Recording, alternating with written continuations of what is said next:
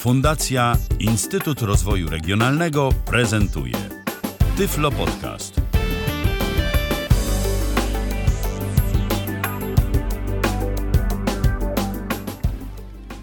Dziewiętnasty dzień listopada, 13 audycja Tyflo Przeglądu.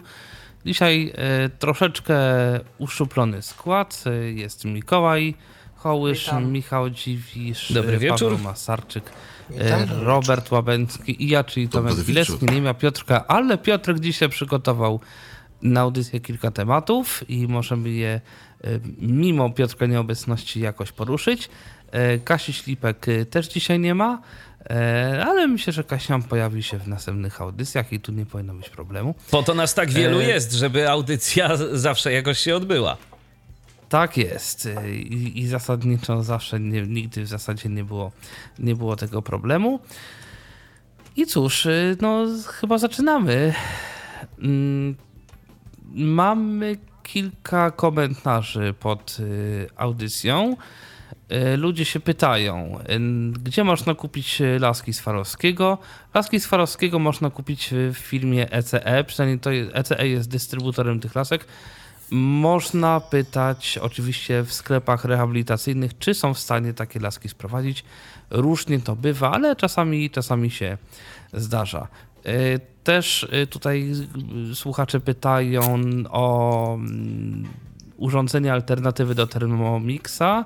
To, co ja mam, nazywa się Kohersen przez K i przez samo H. Kohersen Speedcook, czyli, y, przepraszam, MyCook, My Cook. Y, To jest konkretny numer y, 8001. Kohersen. y, Jakieś literki, już nie pamiętam w tej chwili. Jakie? 8001, 8001. Y, W każdym razie tak to mniej więcej wygląda. Jest jeszcze Speedcook, to jest polski produkt. Nie pamiętam jakie to jest firmy ten Speedcook. I chyba tyle z tego co pamiętam. E, Także tak to mniej więcej, e, tak to mniej więcej wygląda. E, Za chwilę pojawią się jeszcze inne komentarze, bo mamy tych kilka komentarzy. Natomiast mam mały problem techniczny, żeby je teraz odczytać, a żeby tutaj nie jakoś się nie plątać w tym wszystkim, no to próbujemy po prostu sobie odpowiedzieć na razie na, na jakiś, poruszyć jakiś temat, a potem jeszcze wrócimy do komentarzy, bo kilka jest ciekawych komentarzy, które warto, warto przytoczyć. E, Pierwszy temat e, odnośnie dostępności Blika i kolejnych usług Blika w różnych kolejnych bankach. Na ten temat e, Mikołaj. Tak, y, chyba już o tym wspominałem w tym przeglądzie, że pisałem maila do Blika y, w sprawie dostępności, w sprawie kwestii y, PIN-u. No bo jest, jak wiadomo, problem. Na wprowadzenie PIN-u jest czasu mało. Kwoty sprawdzić się nie da, bo się wpisać PIN-u nie zdąży. Zwłaszcza jak ktoś ma PIN jakiś raczej dłuższy niż krótszy. No, napisałem i co się dowiedziałem? Dostałem odpowiedź, że po naszej, czyli ich stronie, to się tam za bardzo nic zrobić nie da i że to tak musi być i że czasu się nie da wydłużyć i że musi być tak jak jest, ale y, jest na to pewne obejście. W niektórych bankach to jest PKO BP, Santander, Credit Agricole i człowiek sam nie wiedział, czy Alior, czy nie. Y, Jeżeli zalogujemy się do banku PIN-em wcześniej, nie odciskiem palca, nie niczym innym, tylko PIN-em, to w tym momencie transakcja Blik powinna przebiec bez konieczności wpisywania PIN-u. I to jest ciekawe, bo na przykład na tej liście nie ma banku, a mi się w banku kilka razy czasem udało ten efekt wywołać, ale to było właśnie kilka razy i czasem. Ale absolutnie nie jest to gwarantowane nie jest to zawsze. I piszą też właśnie w tej wiadomości, że jeżeli coś, to pisać do konkretnych banków, żeby właśnie wprowadzono taką funkcję, żeby właśnie bez PIN-u, jeżeli się PIN-em już do aplikacji zalogujemy, żebyśmy mogli korzystać z Blika i wykonywać transakcje. Y, Jedna kwestia, Miki, e, bo mBank, ja mam mBank. Mówimy o normalnych transakcjach, kiedy to na komputerze mam wpisać kod do blika, Tak, tak, a tak. na telefonie potwierdzić y, operację. Tak. to mnie mBank, o ile pamiętam, nigdy nie pytał o PIN. Tam było tylko okno, że dostawca taki a taki chce od ciebie pieniądze mm, blikiem, operacja na kwotę taką, taką, potwierdź, anuluj. A to mnie tak 30% pyta, 70% niekoniecznie. Tylko teraz ja nie pamiętam, czym się logowałem. Czy odciskiem? Zdaje mi się, że e, z reguły się loguje odciskiem, natomiast kiedyś ten odcisk coś tam mi przestał działać i potrzebowany był PIN. E, I możliwe, że logowałem się wtedy PINem i może po prostu dlatego u mnie to tak przeszło. Nie wiem, czy to też nie jest tak, że jeżeli robimy to na przykład na jakimś innym urządzeniu, bo fakt jest na przykład taki, że ja ostatnio dokonywałem transakcji, ale nie u siebie, tylko właśnie jakby u kogoś na, że tak powiem, nie własnym komputerze, komuś po prostu dałem kod i tyle. I to jest właśnie też piękno Blika, że, że nie musimy podawać żadnych danych karty i, i to też mogło być jakąś przyczyną, że ten komputer nie jest, nie wiem, gdzieś dodany, nie, nie jest w jakichś zaufanych, nie jest w jakimś cookie wpisane coś. I on mnie właśnie poprosił o PIN, mimo że się właśnie specjalnie zalogowałem do banku PINem. A no widzisz, no próbowałem z różnych komputerów, y, też z komputerów niezaufanych, to znaczy inicjowałem transakcję blikową z komputera znajomego nawet, y, gdziekolwiek, gdzieś gdzie byłem pierwszy raz w życiu i też wyskoczyło mi tylko potwierdzenie na telefonie i kliknąłem akceptuj i A poszło. to jest ciekawe, zwłaszcza, że kwota tej transakcji nie była wysoka, to było jakieś tam 20 zł, czyli, czyli to też nie była ta kwestia. Czyli innymi No słowy, Blik tak. jeszcze różnie, różnie działa w różnych e, bankach i w różnych scenariuszach. Ciekawe, czy i kiedy to mm, spróbują poprawić. Może być różnie, bo, bo jakoś mm, praktyka pokazuje, że te systemy mają być e, w miarę jednolite, a różnie, różnie to bywa w praktyce. E, Natomiast pozostając troszeczkę w e, sprawach e, bankowych, e, Michał tutaj coś wie na temat e, nowego urządzenia w ICAO. Tak, wiem na temat nowego urządzenia Nowego, starego. Nowego starego, dokładnie, bo dziś miałem taką sytuację. Tak y, poniekąd zostałem zmuszony do zakupu nowego iPhone'a, gdyż ponieważ y, bateria w mojej sześciesce i to co ciekawe wymieniana bateria po niecałym roku współpracy odmówiła y, i tak się śmiesznie ekran wybrzuszył. Teraz się śmieję, że mam w iPhone'ie czytnik dyskietek praktycznie, rzecz biorąc i to tych takich pięciocalowych, może jeszcze co niektórzy pamiętają, bo, bo się z boku taka szczelina po prostu zrobiła. No więc y, zdecydowałem się na nowego iPhone'a i y, no zwykle w takiej sytuacji to wiadomo, robimy sobie backup całych danych na iCloudzie. E, Jako, że już mam osobę chętną na tego starego iPhone'a, e, no to wymazałem e, wszelkie dane z urządzenia. No i radośnie zaczynam odtwarzać nowego iPhone'a z kopii zapasowej. No dobrze, wszystko idzie ok. Tu jak zawsze ten mechanizm, albo jak prawie zawsze niezawodny jest. Y, Co ciekawe, na przykład historia połączeń mi się nie przeniosła y, z jednego do drugiego urządzenia. Nie wiem czemu, ale tak akurat się stało. Pozostałe rzeczy, tam parę haseł się gdzieś tam do, do społecznościówek, do, do, do kont mailowych się nie zachowało, ale pozostałe rzeczy, jak widzę, się poprzenosiły bez większego problemu. Natomiast odpalam sobie aplikację ICO.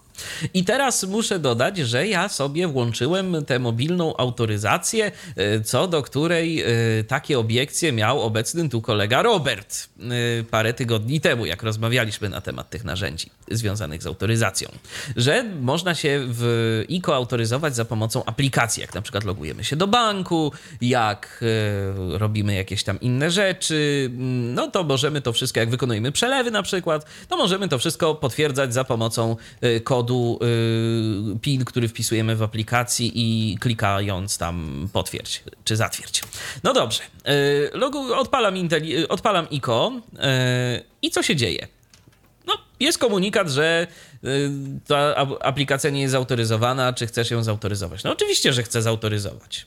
To jest normalne, bo to jest nowe urządzenie, więc wiadomo, że tak się dziać może. Podaję swój login i hasło do banku, do Inteligo konkretnie, bo tam właśnie posiadam konto. I teraz co się dzieje? Po, po wprowadzeniu tych danych, oczywiście danych prawidłowych, dostaję komunikat. Zatwierdź operację na urządzeniu mobilnym, czy jakoś tak. No po prostu zatwierdź, zautoryzuj za pomocą aplikacji ICO. Dodam, że to było jedyne urządzenie, y, do którego miałem w tym momencie dostęp i to było jedyne moje urządzenie z aplikacją ICO, jakąkolwiek. Więc błędne koło. I co należy wtedy zrobić? No jedyna opcja.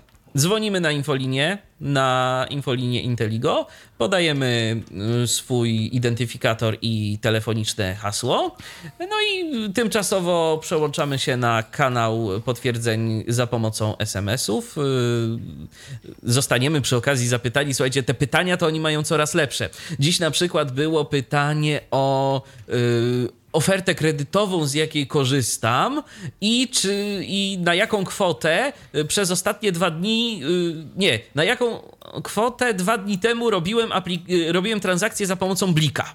O, takie pytania ma yy, bank na przykład na, na, potwierdzenie. To już nie są pytania o numer PESEL, o datę urodzenia. Ale to nie zawsze można pamiętać, no bo dwa dni temu no mogłeś tak. robić tych no tak. I to może być problem. Oczywiście, że tak. Oczywiście, że tak. Ja akurat y, tak się zdarzyło, że nie robiłem, y, także nie mam żadnej y, oferty kredytowej, więc to były pytania z gatunku podchwytliwych w moim przypadku. Natomiast jeżeli ktoś by miał ileś tam tych operacji, to faktycznie mógłby się nieźle zakręcić. Natomiast no, y, ja przypuszczam, że tu po prostu chodzi o taki zestaw pytań, co do których ten użytkownik, jeżeli korzysta z tego konta, to on coś wie. Nawet jeżeli nie poda dokładnej informacji mm, co do groszy, no to mniej więcej coś będzie pamiętał. No, że dobra, byłem, w, nie wiem, w Biedronce i kupiłem i, i robiłem zakupy tam powiedzmy i wydałem stówę na to i blikiem zapłaciłem, tak? Więc, y, więc myślę, że to w ten sposób działa. Nie sprawdzałem, ale tak przypuszczam. No i co? I y, trzeba było po prostu podać tam y, pani na infolinii kod SMS, który do mnie przyszedł, przełączyła narzędzie autoryzacji na SMS-y, no i mogłem sobie już wszystko pokonfigurować. Musiałem usunąć aplikację ICO z mojego urządzenia jakby, logując się na panel Inteligo.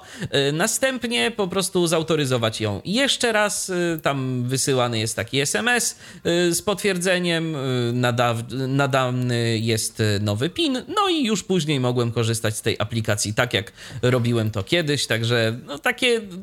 Dlatego o tym mówię, bo być może ktoś będzie w takiej samej sytuacji. Także chciałbym powiedzieć, że sytuacja nie jest bez, nie bez wyjścia, natomiast no trzeba się trochę nakombinować i trzeba się chwilę tym pobawić. Mi to zajęło może jakieś, no nie wiem, 20 minut do pół godziny, bo na infolinii się trochę naczekałem.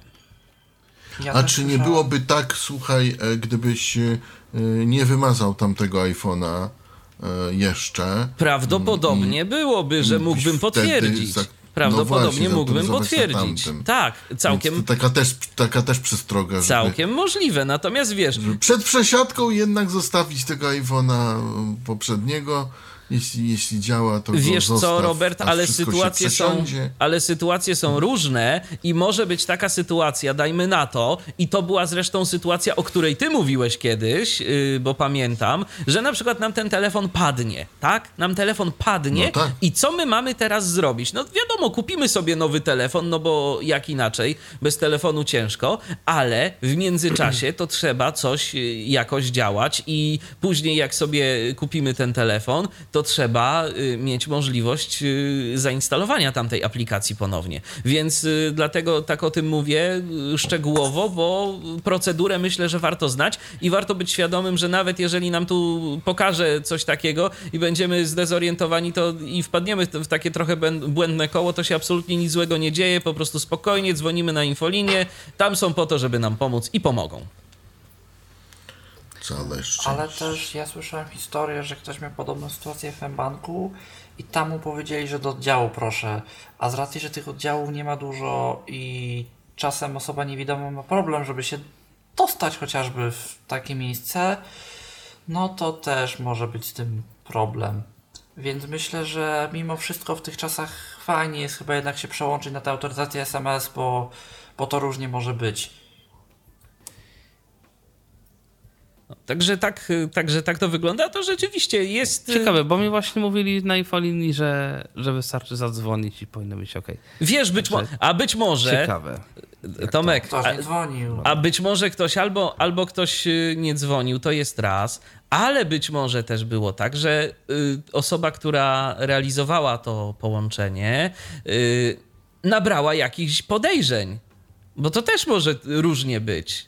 I Czasem tak różne być. mogą być sytuacje. Po co oni zadają takie szczegółowe pytania? Teraz naprawdę, te, jak ja przechodziłem tę procedurę, to tyle, co ja się tam nawpisywałem, tych kodów, haseł, jakichś różnych rzeczy, tu jeszcze tych danych trzeba było podać, to naprawdę te procedury to nie są takie, jak były jeszcze kilka czy kilkanaście lat temu, że one miały no, sporo różnych tam dziur, że myślę, że te procedury bankowe są coraz to bardziej szczelne i dobrze, ale z drugiej strony, no niestety, y, ty Robercie zdaje się opowiadałeś kiedyś, że właśnie chyba pani z Inteligo, bo miałeś włączony telefon na głośnik, tak? Y, I z drugiego słucha, i z drugiego ze stacjonarnego dzwoniłeś, bo tak ci było wygodniej. To się Tak, pyta, a kto tam panu mówi jakiś kod? Dokładnie, tak, A? tak, tak, No. tak.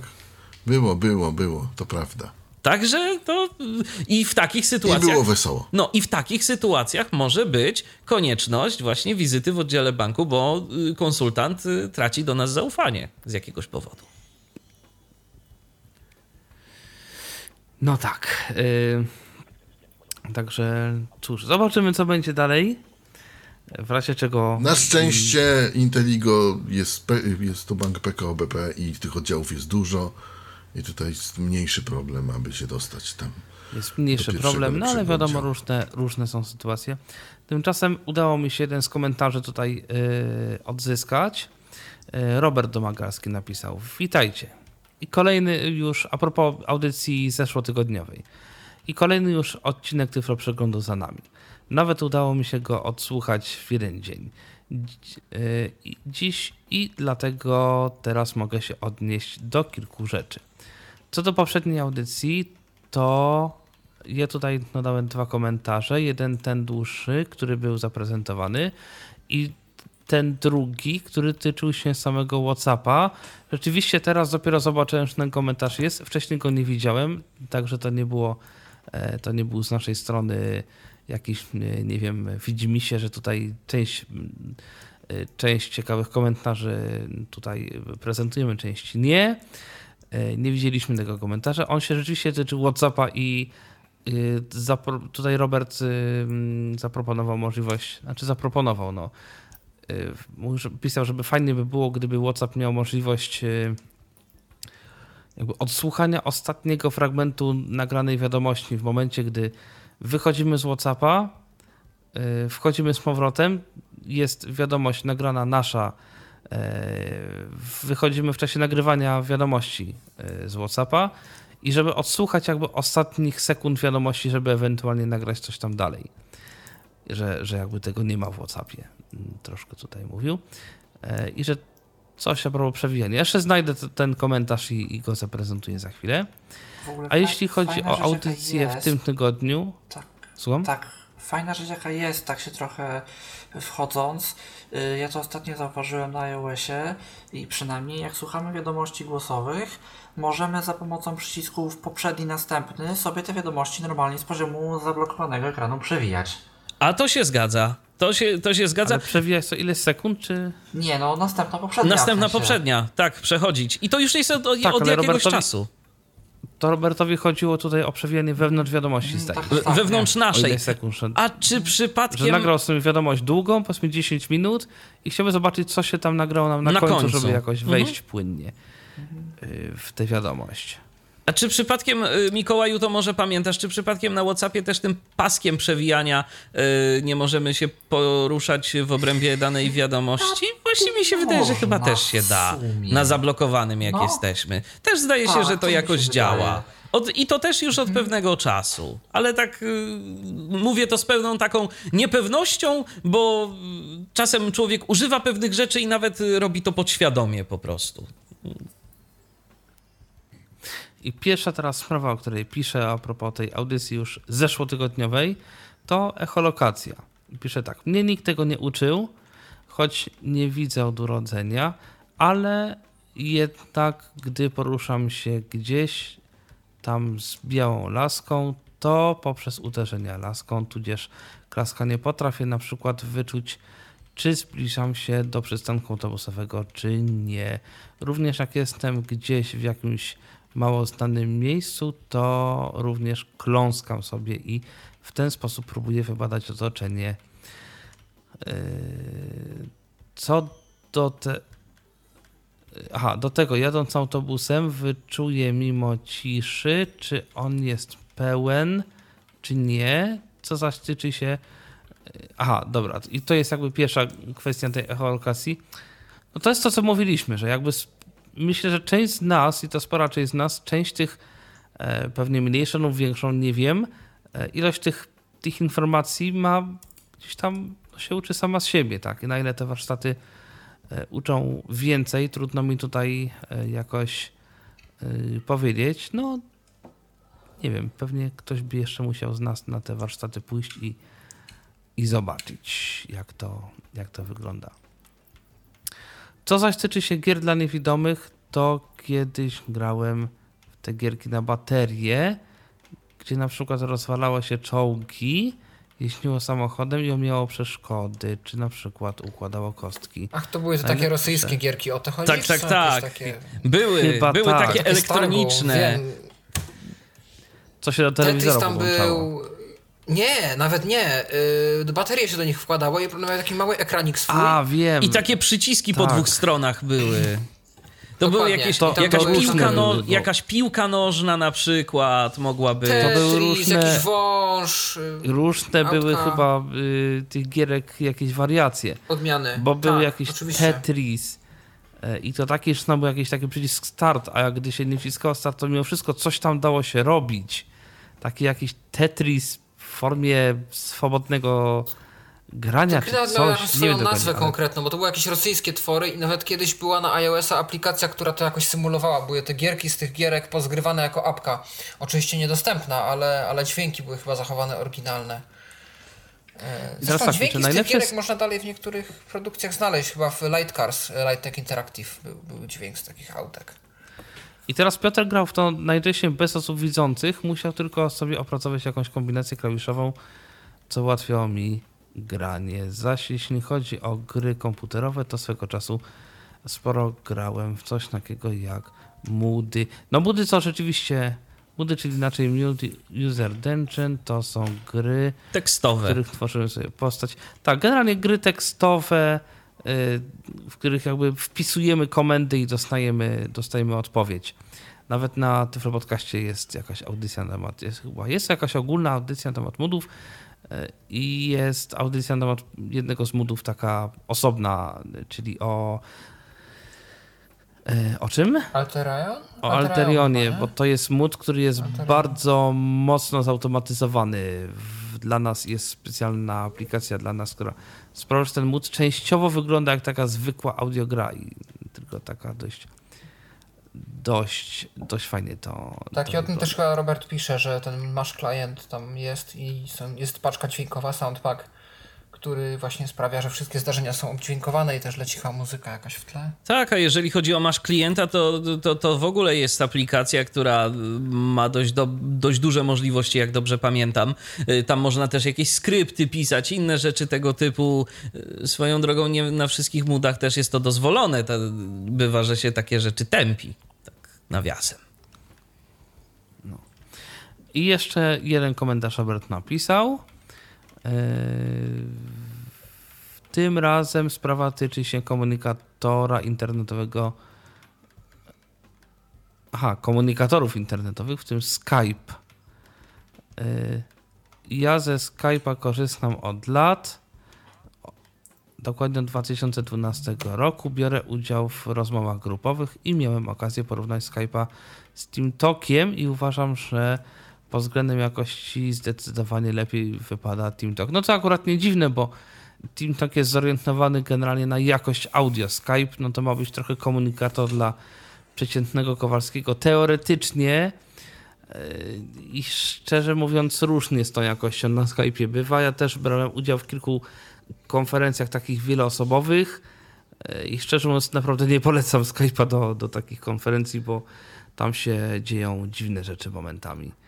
Nie wiem, co było, gdyby była konferencja wideo, podejrzewam, że wtedy w ogóle mogłoby być ciekawie, ale nawet gdy mamy tam 6 czy 7 osób y, w konferencji audio, no to różnie to bywa i generalnie naprawdę nie Były takie czasy, że się siedziało na tym Skype'ie i robiło te konferencje po tyle osób. W ogóle były też czasy, że robiło się takie większe publiczne czaty, gdzie tych osób było po 30, 40. Tak, to były te Skypecasty, jak się... dobrze pamiętam.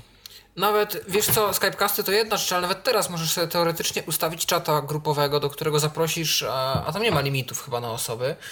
E, I zwłaszcza gdzieś tam za granicą wśród niewidomych jest to popularne właśnie robienie jakichś takich czatów koło audiogier albo koło mm, jakichś wydarzeń i tak dalej. I nagle w środku tego czata fajnie jest sobie nacisnąć nagle przycisk zadzwoń i dzwoni się do wszystkich osób, które są w tym czacie, nieważne ile ich jest. I w tym momencie tyle osób ile odbierze, tyle jest w rozmowie. No i bywało tak, że się gadało po tych osób, no około dziesiątki. Dać się dało, przy czym w momencie rzeczywiście, jak się, jak mówi jeden przez drugiego, no to gdzieś te mechanizmy wygłuszania echa, wytłumiania zakłóceń i tak dalej yy, sprawiają, że się te głosy nakładają, ktoś ginie, ktoś dominuje i, i jest problem, ale jak jest to w miarę ucywilizowana dyskusja, to daje radę. To wiecie co, to mi się przypomina? Y, taki post, y, który udostępnił parę tygodni temu niebezpiecznik, y, to tak z naszego podwórka, mm, dotyczący konferencji właśnie różnego rodzaju i problemów, jakie są związane z konferencjami takimi online, że po prostu nawet i konferencje, które są robione przez jakieś duże organizacje, działające na rzecz IT, więc y, przez ludzi, którzy teoretycznie powinni to wszystko ogarniać. To wcale nie jest y, do końca tak, że to wszystko się uda spiąć i że to zawsze będzie działać. No zresztą my to doskonale znamy, bo też wiemy, jakie różne rzeczy dzieją się w trakcie tego, co robimy my,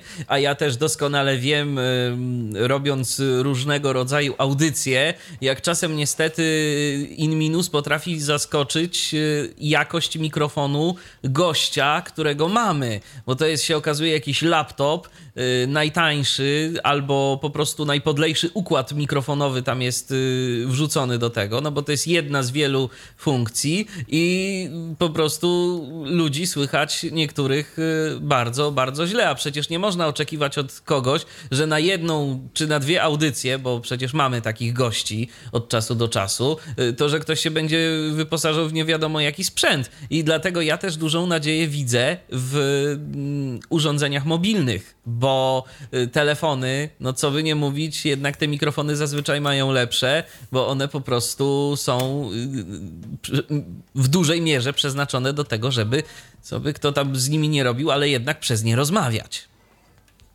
Chociaż w tych czasach. Czy kręcić wideo, to też. No. A, no to już, to już bardziej. To też, ale mikrofony, urządzenia mobilne naprawdę mają przyzwoite większości. To się zgadza. Zresztą, no co, najlepszy przykład e, tego jest taki, że no Kasia tutaj wchodzi z telefonu. Z ja również jestem teraz taki... z telefonu. W razie tak. czego. I to ten telefon w tej chwili już jest telefon zdecydowanie ze średniej półki. Niektórzy nawet mhm. uważają to za telefon z niższej półki. I naprawdę jakoś to słychać i to całkiem nieźle. Oczywiście, że tak. Niż z niejednego komputera.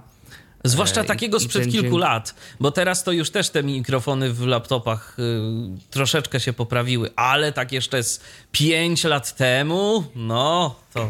No to było różnie. O, no i to. Właśnie. Tak a propos dźwięku. Odgłos, ja to... tak, odgłos załapany przez mikrofon telefonu.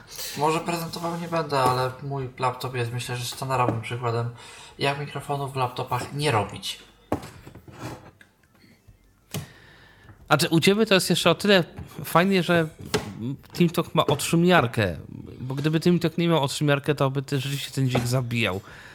Y, bo Mikołaj ma naprawdę bardzo dużo szumów w tym mikrofonie i on jest dobry jakościowo, ale potwornie szumi i rzeczywiście No Gdyby tak. nie ten otrzymiarz w tym toku, byłoby fajnie. Nie zdążyliśmy powiedzieć, morza. że można do nas dzwonić 123 834 835, a tymczasem już ktoś do nas dzwoni. Zatem odbierzmy telefon. Halo, kogo witamy? Witam bardzo serdecznie, to Patryk z tej strony. Witaj Patryku. E, ja dzwonię w takiej sprawie, ponieważ e, chcę się cofnąć do kilku audycji wstecz, w zasadzie do pierwszego tyflo przeglądu, czy tam drugiego, kiedy było mówione na temat przeglądarki Google Chrome i funkcji y, widoku czytania, która to pięknie się nazywa przełącz wydestylowaną zawartość strony. Mm. Ja chciałem powiedzieć, że miałem tą funkcję jakiś czas temu w Google Chromie normalnie, mm, natomiast ostatnio urządziłem sobie format dysku, no bo wiadomo, nowa aktualizacja Windowsa 10 nadeszła, a ja mam zawsze taki zwyczaj, że co pół roku, kiedy ta aktualizacja się pojawia, urządzam sobie format. No i zrobiłem również tak samo, zainstalowałem Google Chroma, zadbałem o to, żeby była jak najbardziej aktualna wersja, Zalogowałem się do konta Google, wszystko w porządku. Dzisiaj chcę coś sobie poczytać, jakieś newsy na dobrych programach, na instalkach. Szukam tej opcji. Pod lewym altem w menu tej opcji nie ma. Wchodzę Patryku, w menu kontekstowe. To ja, nie ma. to ja bym polecał poszukać, być może, bo tak mnie potem po naszej audycji coś tknęło i być może włączyłeś sobie kiedyś jakąś flagę testową, a o tym zupełnie zapomniałeś. Co jest yy, jak najbardziej możliwe, bo tych eksperymentów, flag i innych rzeczy, które można sobie przestawiać w Chromie jest wiele i ja też prawdopodobnie ten widok miałem właśnie z tego powodu. Yy, więc zobacz sobie about dwukropek flags i tam poszukaj sobie pod mhm. kątem reader, jak sobie wpiszesz reader E, w, tą, w, tę szuk, w tę szukarkę, to być może właśnie coś tam takiego znajdziesz i być może jest to jakiś eksperyment albo jakaś funkcja, którą y, będziesz sobie mógł włączyć. Jeszcze tu Mikołaj ma jakąś propozycję. Jak też wpiszesz distilled, może distilled, to też może gdzieś coś znaleźć, bo to, bo to się tak z tego co pamiętam po angielsku nazywa. Też, też w ogóle podejrzewam, że to jest po prostu eksperyment, w którym ileś procent użytkowników uczestniczy, ileś procent nie, może się to da przełączyć, może niekoniecznie więc polecamy sprawdzić. A propos przeglądarek internetowych, tutaj, jeszcze no to, że już Windows 10 yy, listopadowa aktualizacja już jest, no to też myślę jest taki news, o którym warto, warto by powiedzieć dla tych, co używają Windowsa 10. Natomiast jeszcze chciałem powiedzieć a propos tego, że silnik Chromium y, ma bardzo duży w ogóle potencjał i Microsoft również z tego silnika postanowił skorzystać i pracuje nad przeglądarką Microsoft Edge, którą już teoretycznie można używać jako nieoficjalnie jako wersji stabilnej. Mm, ja muszę powiedzieć, że ostatnio tą przeglądarką się bawiłem i działa ona naprawdę bardzo dobrze, tak dobrze jak Chrome, natomiast nie przesiądę się na tą przeglądarkę, choćby z tego względu, że jednak brakuje kilku rzeczy, które w Chromie są, jak na przykład tłumaczenie stron na bieżąco. Ale jeżeli ktoś lubi Chrome, Chroma i lubi silnik Chromium, a nie chce mu się mm, instalować przeglądarki y, podczas instalacji systemu, będzie mógł używać Microsoft Edge'a, ponieważ on podejrzewam, że trafi do przyszłorocznej aktualizacji systemu Windows 10 a dla użytkowników, którzy lubią e, Chrome, e, a w zasadzie silnik Chromium, wyszła przeglądarka dla tych, którzy sobie cenią prywatność, czyli przeglądarka pod nazwą Brave. O której zresztą Właśnie mówiliśmy w Tyflo Podcaście swego czasu? Tak, wyszła w wersji stabilnej ostatnio. Podobno z tego co czytałem, nie wiem jak to się konfiguruje i nie wiem jak to działa, ale ponoć tam twórcy płacą za e, oglądanie reklam tylko właśnie nie bardzo wiem, jak to się tam... Za moich czasów konfigurowało się przeprowadzką do Stanów, włączało się automatycznie. Aha. Y, bo był po prostu niedostępny na rejon od Europy. I poza jakimiś Niemcami, Francją i paroma dużymi krajkami, ale w Polsce przynajmniej nie do końca. No to wiadomo, no, wszystkie te kwestie finansowe, mhm. prawne i tak dalej, to musi być, musi być pozałatwiane i no w Polsce nie było za mały kraj. A propos rzeczy właśnie też robionych Chromium, tutaj deweloper z Hiszpanii Oriol Gomez e, pracuje biernie i ostatnio parę dni temu pojawiła się nowa wersja gry słynnej Beatstar, która to dodaje mm, misje, takie misje jak mieliśmy na przykład, ty Michale będziesz wiedział, jeżeli grałeś e, w Fira, no to tam są właśnie podobne takie misje, na przykład na zasadzie tam przegraj 35 razy na przykład, albo tam wygraj ileś tam razy, albo odpal grę tyle i tyle i razy i każda z tych Czyli misji trofea takie swoje... jak w, jak w Nie do końca, bo- tak dalej. Nie, nie, nie, to nie do końca tak jest, bo to, trofea to jedno, osiągnięcia to jedno, a misje to drugie i za te misje, każda z tych misji ma jakby swoje, swoje jakby poziomy, że poziom pierwszy misji, poziom drugi, tak jakby questy. I za te questy dostajesz mission credits, czyli tak jakby osobne waluty, nie bitcoinsy, tylko takie kredyty misji. I na razie Oriol jeszcze nic z tym nie zrobił, ale coś kiedyś będzie można za to kupować. Na razie jest 7 tych misji. No i właśnie tak, a propos dla tych, co nie wiedzą, to właśnie Beatstar najnowszy jest również na Elektronie, jest w tym silniku Chromium, także y, też taką jakby wersją webową, gdyby ktoś nie wiedział. Mm, Beta, bety są, bo ostatnio Oriol nawet zbierał osoby dla tych, dla tych, którzy chcą jakby testować, ja się do testów zapisałem. I także Beatstar się rozwija i rozwijać będzie i on również ma zamiar przepisać swoje inne produkty na ten webowy silnik, z czego ja się bardzo cieszę, bo akurat bardzo to lubię.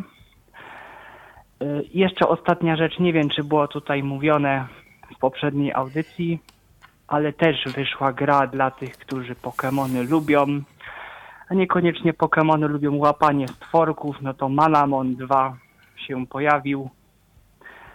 Y, Gra w, sta- w stałej cenie, czyli Tak, 39 mówiliśmy, zdaje się, o tym. dolarów.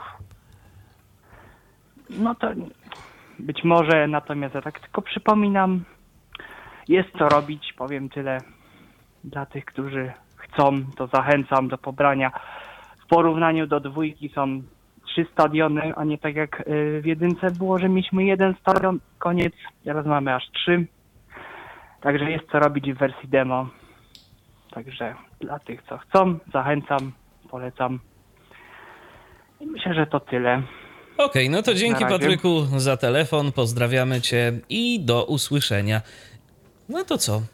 I mówiliśmy tutaj, zahaczyliśmy w rozmowie z Patrykiem o Chromium i tu właśnie mamy też informacje na temat dostępności Chromium na Linuxa. Zgadza się. Mamy informację. y, Niejaki Peter Wagner ostatnio na swoim blogu y, pisał y, informacje na temat tego, że Chromium jest już dostępne. Co prawda, to są jakieś na razie wersje testowe. Trzeba sobie to tam odpowiednio zainstalować. Trzeba też dodawać jakieś tam odpowiednie flagi, żeby tę dostępność wymusić. W komentarzu pod tym Tyflo przeglądem opublikuję y, link do tego artykułu, więc jeżeli ktoś tam będzie chciał sobie potestować, zdaje się, że to na przykładzie Archa było mm, podawane, jak to sobie można zainstalować. No i jakoś to już zaczyna działać, więc nie tylko y, wygląda na to, że użytkownicy Linuxów, graficznych dystrybucji Linuxa będą mieli do dyspozycji Firefoxa, będą mieli też i Chromium, a co za tym idzie, prawdopodobnie już niebawem będzie to po prostu Chrome, bo ta przeglądarka przecież też jest na, na Linuxa. Tak. y, No to chyba tyle, jeżeli chodzi o Chromium. A jeszcze jedna rzecz ciekawa się pojawiła, na to no, odnośnie z kolei Androida i tego systemu MIUI. Y, Przez, jest recenzja zrobiona przez osobę niewidomą i o tym zdaje się Paweł. Tak, e, recenzja jest w języku rosyjskim, co prawda, natomiast e, jest tam opisane wszystko. E, Osoba, która prezentowała ten system, przeszła przez, może nie wszystkie opcje, ale te najbardziej, te najważniejsze, te najbardziej takie wystawione na widok i najbardziej oczywiste z punktu widzenia kogoś, kto by chciał używać takiego telefonu. No i w dużym skrócie jest ok. Ja nie mam doświadczeń jakichś z MIUI czy z Xiaomi'kami w ogólnie, więc ciężko mi powiedzieć też, jakie są różnice w stosunku do dziesiątki. E, mówimy o MIUI 11 w tym momencie, czyli najnowszej nakładce yy, Xiaomi, która jest jakby modyfikacją yy, interfejsu yy, normalnego systemu Android w tych telefonach, opartego na systemie Android 10Q. No i nie wiem, jak tam w dziesiątce MIUI, czyli tej, gdzie był Android 9, E, no ale jedenastka e, prawie nie ma żadnych niezaetykietowanych przycisków. W paru miejscach one są. E, w miejscu, gdzie się konfiguruje systemowe widgety, co się ma w nich wyświetlać, oraz chyba tam, gdzie się usuwa aplikacje z listy wyjątków w trybie nie przeszkadzać. Może jeszcze gdzieś są jakieś, ale to są naprawdę pojedyncze przypadki i raczej nie powodują większych problemów. Nie wiem jak tam z launcherem, bo pamiętam, że kiedyś ten launcher był taki niedopieszczony, jeśli chodzi o dostępność. Teraz da się przenosić ikony bez problemu. Można je przeciągać po ekranie. Co prawda nie ma tego nowego już y, stylu, y, w którym, który ma większość teraz launcherów, zwłaszcza tych bazujących na Pixelu, że w działaniach, y, jakby każda ikonka aplikacji ma swoje działania talkbackowe, jednym z nich jest przenieść i można po prostu nawigując gestami lewo-prawo wybrać pozycję, na jaką ma upaść ikonka. No teraz mamy po prostu przesuwanie, stukanie dwukrotnie z przytrzymaniem, przesuwanie ikony. No i tak samo, jeżeli chcemy usunąć, to musimy trafić w ikonkę kosza, czyli tak po staremu, jak to kiedyś było w, no, w chyba tak jeszcze jest zresztą. Chyba tak jeszcze e... jest, faktycznie. Tak, i co ciekawe, e, oczywiście wszystkie ustawienia, e, wiadomości MIUI, czyli tak jakby odpowiednik iMessage w Xiaomi, e, te, aplikacja dialera, e, powiadomienia, ostatnie aplikacje, wszystko jest dostępne. E, co ciekawe, na przykład ekran ostatnich aplikacji i chyba w ogóle spora, mm, spora część aplikacji jakoś tam czerpie z Google'a, bo na przykład na aplikacjach ostatnich na ekranie mamy działania talkbackowe do zamykania aplikacji, do dzielenia ekranu. To dzielenie ekranu działa dokładnie tak jak w czystym Androidzie, czyli mamy tą podziałkę, jest góra, jest dół. Na podziałce możemy też robić działania talkbackowe i zamykać aplikacje mm, i, i ten ekran znowu przywracać do pełnej postaci. Natomiast co ciekawe, to jest opcja chyba zrobiona specjalnie pod niewidomych przez Xiaomi i tutaj wielki szacun, bo ukłon został zrobiony. E, w ustawieniach dostępności, w sekcji opcji eksperymentalne i tego chyba nie ma w czystym Androidzie 10, popytałem e, o posiadaczy innych telefonów z tym systemem i nie ma tego na pewno w pikselach. Zdaje się, że w Huawei to jest, ale w innym miejscu i możliwe, że to, to chyba niestety nie działa też prawdopodobnie dla przypadku osób niewidomych. Jest opcja y, aktywacji głośno mówiącego trybu w sytuacji, kiedy nie mamy telefonu przy uchu albo ten telefon odsuwamy. Jest to specjalnie podpisane, że działa tylko wtedy, kiedy aktywowany jest talkback. Nie wiem, czy działa to z innymi screenreaderami, czy działa to na przykład z komentarzy, ale osoba, która demonstrowała MIUI na YouTubie, y, pokazywała nawet właśnie takie połączenie telefoniczne. Notabene odbieranie połączeń odbywa się przez naciśnięcie przycisku odbierz, y, czyli tak klasycznie nie ma żadnego gestu, nie ma nic takiego. E, to automatycznie aktywował się rzeczywiście głośnik e, i, na tym głośniku przebiegała cała rozmowa mm, w trakcie prezentacji. No, zobaczymy. No jest parę osób y, niewidomych, którzy mają ten system Xiaomi. Tak, e, tak samo telefony One Xiaomi. UI też jest teraz testowane. Nakładka Samsunga, nowa już z Androidem 10 E, no i tam też ponoć głównie dla osób niedowidzących jakieś lepsze dopasowanie kontrastu klawiatury na przykład, e, jakieś opcje kontrastowe tam były usprawniane. No i też zgłaszają użytkownicy pojedynczy komentarz, że już na przykład działa przesuwanie ekranów e, palcami po ekranie, przełączanie ekranów, otwieranie mm, szuflady aplikacji gestem, te wszystkie rzeczy, które działały tylko z voice asystentem i z talkbackiem, ponoć już teraz działają też z komentarzy. O. No to fajnie. Y, jeszcze a propos nowości takich smartfonowych, to znowu wrócimy do iTaxi, które mm, jest już do pobrania w tej wersji takiej z poprawkami dla niewidomych. I no, Paweł, chyba ty to testowałeś. Ja troszkę też to testowałem. Chyba nie tak jak ty. No, jest, jest postęp rzeczywiście. E, jest jest naprawdę kilka rzeczy. Tutaj nawet mamy wpisanych w tych technikaliach, to już można od razu powiedzieć o biletach iTaxi, czyli czymś takim, co mi rzeczywiście brakowało, jak y, korzystając z tej aplikacji. Nie było powiedziane, ile zapłacę, zanim wsiądę do, do samochodu. Teraz jest coś, coś takiego jak bilet iTaxi, czyli Czyli gdy zamawiam y, przejazd, mam już podaną cenę i ta cena nie powinna się zmieniać. Y, ta cena jest napisana na ekranie, jest też napisana, o której przyjedzie samochód.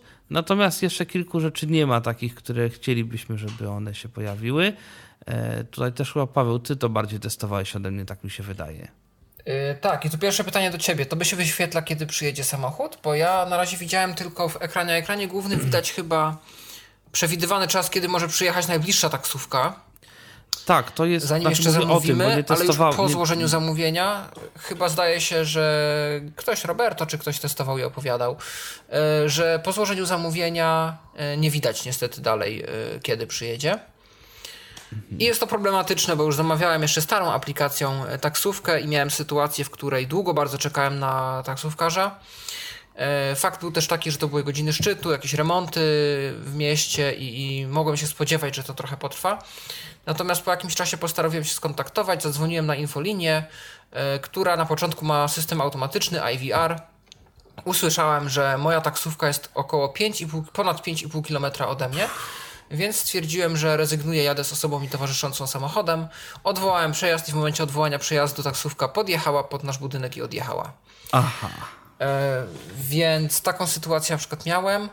Natomiast to, co nie jest jeszcze na pewno naprawione w nowej aplikacji, nie da się nadal ustawiać e, daty przyjazdu taksówki na później. Jest to dalej ta dziwna kontrolka, której nie da się specjalnie mm, opanować ze screenreaderem w sposób taki no, wiarygodny, żeby można było to ustawić według naszych preferencji. Tam się ustawiają jakieś losowe wartości.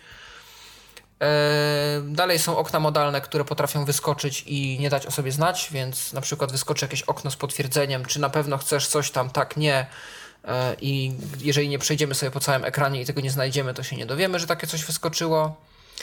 E, przyciski zdaje się, to jest mniejszy problem, ale mają, e, nie mają etykiet jeszcze, które powinny mieć. Znaczy, to jest śmieszne, bo chodzi mi o sekcję profil, gdzie tam jest opcja podania adresu naszego domowego i służbowego. No i te przyciski etykiet nie mają w momencie, kiedy eksploruje, kiedy przechodzimy po nich lewo-prawo gestami, ale kiedy eksplorujemy ekran, to już mają, więc to jest też takie nie spotkałem się z czymś takim jeszcze. Natomiast jest zapewnienie, że to zostanie wrzucone do planu, zostanie naprawione. E, więc tutaj no, zobaczymy, kiedy zostanie naprawione. Zaangażowanie. Oby. Poczekamy, zobaczymy. E, tymczasem tutaj Mikołaja zapraszamy do głosu. Lun Lunar RSS. Luna RSS. Program się rozwija, staje się. To jest czytnik RSS na Windows. Y, staje się coraz bardziej sensowną aplikacją. Tu Michał narzekał kiedyś, że jemu się aplikacja nie podobała, bo owszem, nie ma folderów. Owszem, no i to co? co? teraz już podobno ma A, kategorie, no to, można no, sobie robić kategorie. No, to to w końcu będzie okazja, żeby mm, potestować znowu, bo ja cały czas korzystam z tego Wisu RSS, ale jednak y, język francuski, którym ta aplikacja od czasu do czasu do mnie się odzywa, to, to nie jest język, który znam y, za bardzo i wolałbym jednak, y, jeżeli już to aplikację angielską. No tak. Irytująca jest trochę ta aplikacja, bo ma dźwięki, to próbuje być takie trochę klango, dźwięki na uruchomienie, dźwięki na wyjście, dźwięki na wszystko. A można to mu te da, dźwięki wyrzucić albo wyłączyć? Tak, da się, da się to gdzieś wyłączyć, ale ale sam fakt, no, sta, staje się to już coraz sensowniejsza aplikacja Windowsowa, już dostaje menu, już no, ma to coraz, coraz więcej sensu. Jakieś pliki OPML, import, eksport, coś. Super. Super. No, warto, myślę, będzie się temu przyjrzeć. A w razie czego jest też opcja y, gdzieś tam zgłaszania sugestii, więc jeżeli komuś coś nie podoba, się nie podoba, komuś coś nie pasuje, to zawsze można te sugestie zgłosić. Jest jakiś adres y, taki w miarę łatwy do zapamiętania, z którego można pobrać, czy trzeba sobie wygooglać? Yy, chyba lepiej w Google wpisać. Wpisze się Nathan Tech Luna RSS, to powinno znaleźć. Okej. Okay. A tymczasem troszkę zmieniamy dziedzinę, to znaczy nadal jesteśmy w sprzęcie tym razem, e, ale też oczywiście tyflologicznym. Roberta tym razem tutaj przed mikrofon zapraszam i o nowej wadze tym razem łazienkowej słów kilkoro.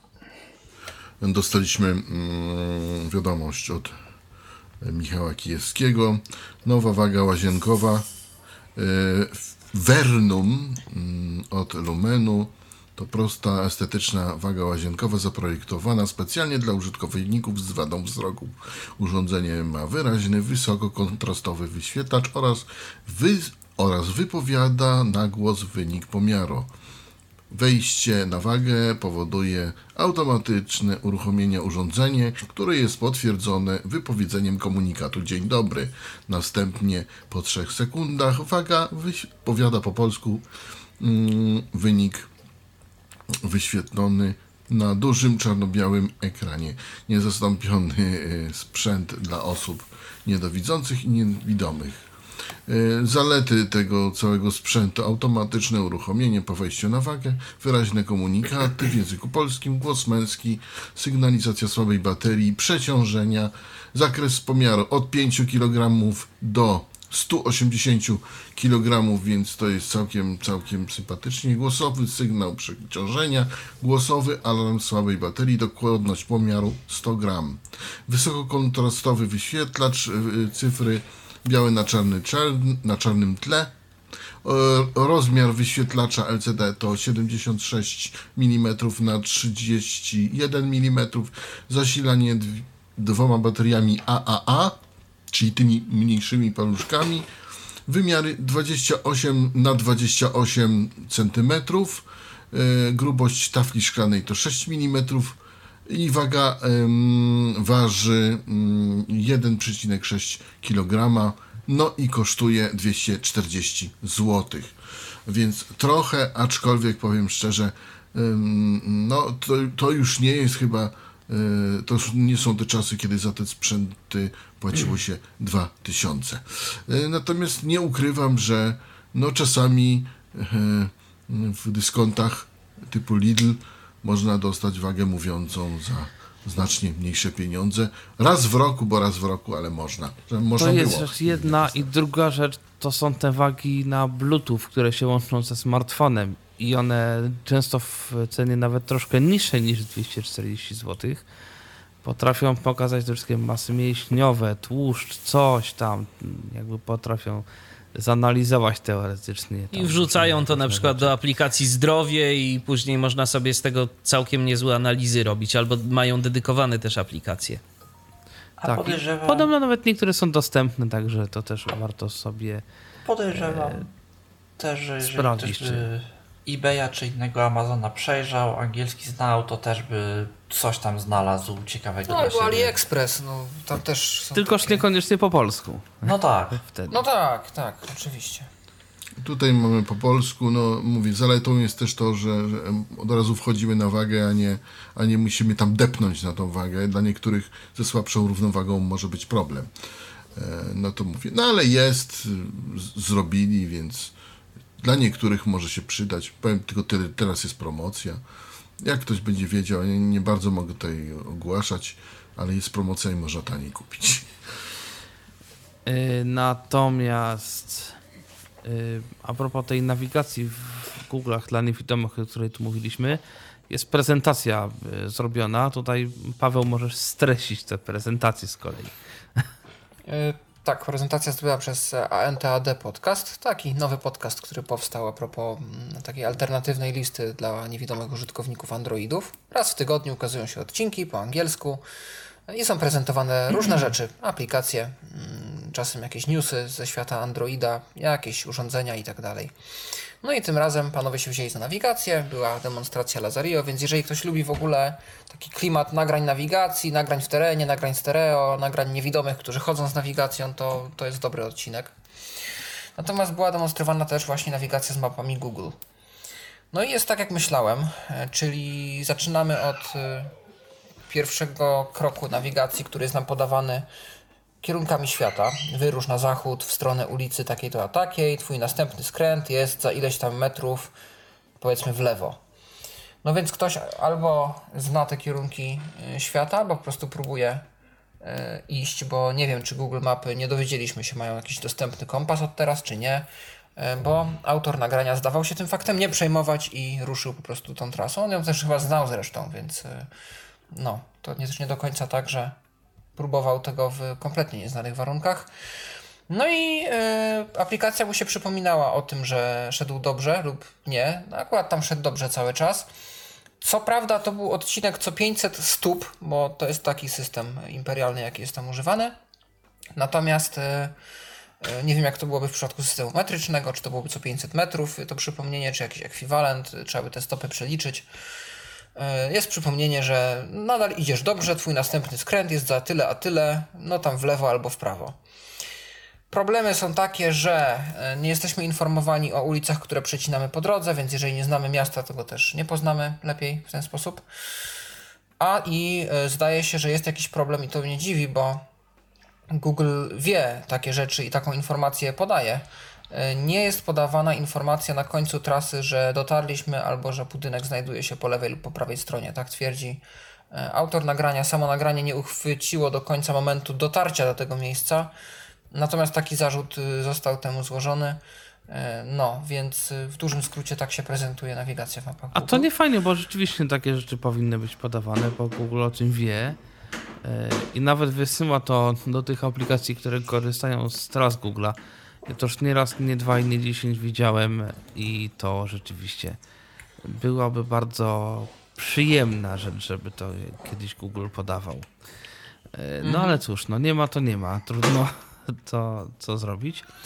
I taka na koniec informacja bardziej dla, myślę, słabowidzących osób niż dla niewidomych odnośnie soczewek kontaktowych w Pozetynie, bo jakaś firma, która produkuje te soczewki, postanowiła y, wesprzeć Polski Związek Niewidomych i tam można sobie przyjść i te soczewki odebrać. A jak to zrobić i o co chodzi, ile tego jest i w czym tkwi kruczek, to o tym Robert Łabęcki. E, za biuletynem Polskiego Związku Niewidomych, który tutaj przychodzi, soczewki e, kontaktowe dla każdego, tak to nazwali. Mm, każdemu potrzebującemu mm, Polski Związek Niewidomych e, rozdaje mm, soczewki kontaktowe. Darczyńcą jest firma ISO SA albo ISO SA, no chyba ISO SA, tak się. Inauguracja odbyła się 18 listopada, czyli wczoraj o godzinie 13 o 13 w Tyflogalerii PZN przy ulicy Konwiktorskiej 7 w Warszawie. E, zapra organizatorzy zapraszają, soczewki wraz z płynami będą rozdawane aż do wyczerpania zapasów. Po 18 listopada dostępne będą one nadal w Warszawie oraz w Olsztynie. Szczegół, szczegóły e, będą na mm, stronie pzn.org.pl.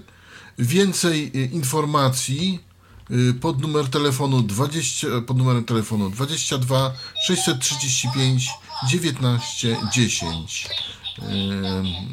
No i jeszcze y, taka uwaga. A, jeszcze y, e-mail jest podany Centrum Komunikacji pzn.org.pl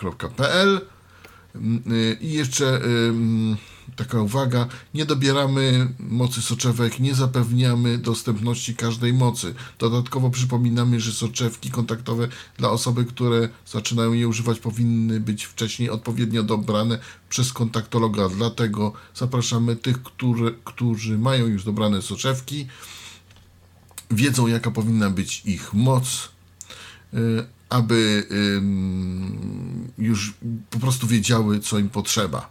Y, no i teraz jeszcze osoby, które odbierające, które będą e, odbierały soczewki, będą proszone o podanie imienia, nazwiska oraz pokwitowanie odbioru celem rozliczenia darowizny. Dane te nie będą wykorzystywane ani przechowywane w innych celach. No i no i to jest e, taka wiadomość, jakby kto chciał, nie wiem, może się wczoraj wszystkie już rozeszły, może nie. Trzeba się dowiadywać po prostu. To tak. Jak zwykle PZN coś robi dla osób słabowidzących, ale to... Tak, tak. tak. No tak, e, także tak, to, także tak to wygląda. Nam chyba Tomek na momencik e, zniknął, ale zaraz. Yy, zaraz... Już jestem. O, już Nawet jesteś. coś mówiłem, ale nie, nie, nie, Nie było cię słychać. Mówiłem, że większość chyba beneficjentów generalnie Polskiego Związku zdaje się jest. No oczywiście, no widząca. statystyka nie kłamie, tak? No ja chciałem no- jeszcze tylko też powiedzieć, że kalendarze brajlowskie, bo tego nie, nie dopisałem, kalendarze brajlowskie dla amatorów Braille'a, ktoś kto lubi, są do zamówienia. Też więcej szczegółów na pzn.org.pl e, już e, można zamawiać. Nie wiem ile to kosztuje, e, a, bo zapomniałem sprawdzić, przyznam uczciwie. Mm, e, Ale, ale jest to, kalendarze są już do zamówienia. Swoją drogą, czy tych, ciekawe, czy w tych kalenda- ciekawe, czy w tych kalendarzach jest coś więcej oprócz. y, y, co tam było? Imienin chyba tylko y, na dany dzień. Tam jakieś adresy chyba są. A to, a, to osob, a to osobne było kiedyś, to był, to był jakiś taki cały informator yy, w, osobnym zeszycie jakby, to pamiętam, ale to też już dawno, dawno, lata temu coś takiego miałem, to tam było dużo różnych informacji na temat właśnie okręgów, jakichś adresów, okręgów yy, PZN-owskich, ośrodków różnego rodzaju i mm, Tak, natomiast wszelkiego powiem, rodzaju powiem dane mignęła mi ta informacja i miałem ją umieścić, ale e, jakoś przeo... Nie wiem, W przeoczyłem. ogóle, Czy, czy ktoś z Was widzi sens kalendarzy brajlowskich? Bo ja jakoś tak nie za bardzo. Znaczy, słuchajcie, pamiętajcie, że te kalendarze są często gęsto dla osób starszych, które mają problemy nadal z internetem. I to też może być jakaś, jakieś coś siłą rozpędu. No, w- kiedyś to był generalnie problem z jakimiś informacjami. Teraz rzeczywiście, gdy mamy te wszystkie kalendarze, czy tam Google, czy Apple'a, czy tam milion innych, e, no to powiedzmy, że problemu nie ma dla nas, no ale jest, jest trochę osób, które no mają problem z tą nowoczesną techniką. Poza I tym, skoro- takie kalendarze. Poza tym, Znaczy, skoro są kalendarze wiecie, naścienne, są, że- ale właśnie, to jeszcze jedna rzecz. No, są kalendarze naścienne, to, to nie znika. Tych, tych kalendarzy, nie wiem, w. Empikach czy czymś takich Chcącemu zwykłych, y, czarnodrukowych, to jest masa. Oczywiście tam można dopisywać jakieś tam swoje rzeczy, ale nawet jeśli nie, no to jest jeszcze jakaś tam grupa osób, która takie kalendarze ma. poza tym jest mnóstwo braillistów, którzy po prostu lubią poczytać. Braille'a i, i, i szukają No tylko wiesz, lepszej okazji. tylko wiesz, Robert, właśnie, żeby w tych A nie mają linijki braille'owskie. Tylko, tylko właśnie pytanie, jakie, jakie tam Nie te stać. informacje w tych kalendarzach są zawarte, bo ja pamiętam ten kalendarz, to tam było po kilka imion y, w danym dniu i, i to chyba wszystko. Tam nie pamiętam, czy był wschód i zachód słońca na dany dzień rozpisany, ale chyba nie. Chyba tylko było właśnie. Chyba były różne wersje i w niektórych był ten wschód-zachód, w niektórych nie było. Tam były jakieś kalendarze z jakimś, z jakimś aforyzmem na jakiś tam dzień. Były takie dwutomowe, że tam były jakieś tam A, to, to numery alarmowe, widziałem. y, numery y, tam adresy okręgów PZN-u, w drugim jakby pierwszy ton to był faktycznie kalendarz z jakimś tam właśnie za, wschód, zachód słońca, coś tamtego, a w drugim tomie były jakieś tam y, adresy okręgów, Tak, dokładnie, czasopisma, dokładnie. które można zamówić y, w kalendarzu. I to było jakoś w połowie lat 90. Potem te Ja jeszcze kalendarze zaczęły się jakoś zmieniać. Ja jeszcze pamiętam, Tomku, wiem- że tam były nawet y, takie archaizmy jak numery teleksów w tych kalendarzach, które ja widziałem. Pewnie były, Były, tak, były. ale tak. to One chyba były przy dla nas niektórych instytucjach. ciekawości? Słucham? Ale co? Czy ten system w ogóle Telex był dla nas jakkolwiek dostępny? Pisać mogłeś, kto ci bronił. Gorzej z A. przeczytaniem. No tak. Ja w ogóle a propos kalendarzy i to nie tak aż znowu dawno temu, bo nie wiem, to była może kwestia 5-6 lat. y, Widziałem, nie wiem kto to robił, ale taki kalendarz na takiej takiej folii tyflograficznej, ale to to nie był papier. To była taka, tak jak się do rysunków czasem stosuje, taka, taka folia śmieszna. I to było normalnie kalendarz, taki kalendarz. Y, Nie gdzieś tam kartka na osobny dzień, tylko y, jedna kartka na miesiąc i normalnie rozpisane dni. I tabelka. Tak, i to było w miarę małe i to jeszcze miało powiedzmy jakiś sens, chociażby walory edukacyjne, żeby pokazać niewidomemu jak kalendarz wygląda. No może, No ciekawe. no może. Fakt, że ja to dostałem koło października, ale to już inna sprawa. Aha. Jak rozumiem, Nie, no to- był Ale to na ten rok, y, w którym Tak, był tak, ten... oczywiście. Ale przynajmniej zmieścili się w roku, w, którym, w bieżącym roku, można powiedzieć. E, Tymczasem wyszedł MacBook Pro 16 cali. Tym samym inne Maki zniknęły z rynku. Znaczy inne 15-calowe Maki Pro. Tutaj mamy news od Piotrka, którego z nami nie ma, ale tutaj zadbał, żebyśmy się wszystkiego dowiedzieli. Napisał bardzo ładną notatkę, e, dość nudną, co ten Mac y, posiada, że ma y, procesor i- Intel i9, że ma grafikę od AMD, że ma. I teraz a propos głośników, to coś dla nas. Nie ma dwóch głośników, nawet nie ma czterech głośników, tylko ma sześć głośników. Ciekawe, gdzie oni to pomieścili. Sześć. Też się nad tym Ciekawe jak to zastanawiam. brzmi, to mnie bardziej interesuje. Z jakąś technologią Cancel Force, czy jakoś tak to się u nich nazywa, która powoduje, że z jednej strony obudowa nie przenosi wibracji, z drugiej strony bas jest, oni to napisali, głębszy o pół oktawy. No pół oktawy to jest tak dość znacząco teoretycznie. Ciekawe, czy to tak jest w praktyce. Zobaczymy. Może, może ktoś z nas się wybierze kiedyś do sklepu. Nie wiem, czy kogoś na to będzie z nas stać, bo ceny się zaczynają od 12 tysięcy tak w ogóle tych Maców Pro. Ale zasadniczo Maci Pro zawsze były drogie, znaczy MacBooki Pro. Z ciekawszych rzeczy, które ponoć są raczej chwalone przez użytkowników, to powrót do starego mechanizmu klawiatury. Już nie mamy klawiatury motylkowej, tylko z mechanizmem, to się nazywa mechanizm nożycowy. No podobno jest to lepsze. Nie wiem, Na te motylkowe klawiatury bardzo użytkownicy narzekali i to z każdej praktycznie strony, jak się słyszało o Macach, to że o, klawiatura miesiąc i do wymiany. I to naprawdę bardzo dużo osób mówiło. Y, Z takich ciekawych rzeczy, y, no oczywiście ilość RAMu jest bardzo różna, tam od, y, zdaje się, od, od 16 do chyba 64 giga, jakiś zupełnie zmieniony układ chłodzenia, jakieś tam większe akumulatory, lepszy, lepszy mikrofon, nawet o tym piszą, ciekawe czy to tak faktycznie. Y, baterie, które według Apple zapewniają 11 godzin muzyki, znaczy 11 godzin użytkowania i filmów, odtwarzania, coś. E, Generalnie rzecz biorąc, jest jakiś nowy touchpad, pojawił się znowu Escape, którego ponoć nie było. E, Jest jeszcze Touch ID, który jest zintegrowany z przyciskiem Power. Nie wiem, czy to jest dobry pomysł, ale może. I co jeszcze? I jest powrócono do starego i podobno znowu znacznie bardziej e, fajnego układu klawiszy kursora, czyli tego takiego klasycznego, jak mamy na PC-tach, czyli odwrócone T. Podobno było to inaczej w tych Macach, nie wiem, w każdym razie no są nowe Mac, MacBooki Pro 16 cali. Kogoś to interesuje, może sobie zobaczyć co tam jeszcze się y, zrobiło. Mm, Tymczasem y, Mikołaj znalazł znowu kolejną stronę ciekawą y, do obsługi YouTube'a. Tak, strona się nazywa bodajże Invidius. Adres to jest bodajże invidio.us. Ja to jeszcze sprawdzę. Tak, Invidio pisane przez v.us. Y, Jest to, no jak już Tomek powiedział, alternatywny interfejs do YouTube'a. Czyli jest to inna strona, stworzona gdzieś tam przez kogoś tam, ale możemy sobie na niej przeglądać YouTube'a. Jest ona mniejsza, ładniejsza, przyjemniejsza, dostępniejsza, no w miarę dostępna.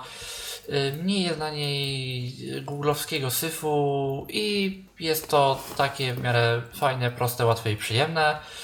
Y, Ciekawe, czy lubi, da czy się oglądać materiały, w których właściciel wyłączył możliwość osadzania na innych stronach. To mnie zastanawia.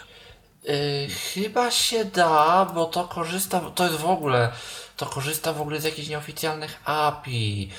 To, bo to, to jest strona tworzona tak naprawdę przez, można powiedzieć, rewolucjonistów internetowych, którzy wkurze, wkurzeni są mocno na y, politykę Google'a i na to, że Google nas śledzi na każdym kroku i że ogólnie to jest źle, wszędzie się musimy logować i YouTube robi co robi, więc stwierdzili, że stworzą alternatywną wersję, popatrzą sobie jak YouTube działa od środka i po prostu zreplikują interfejs YouTube'a. Mogliby tak Yy. powalczyć z Face'em.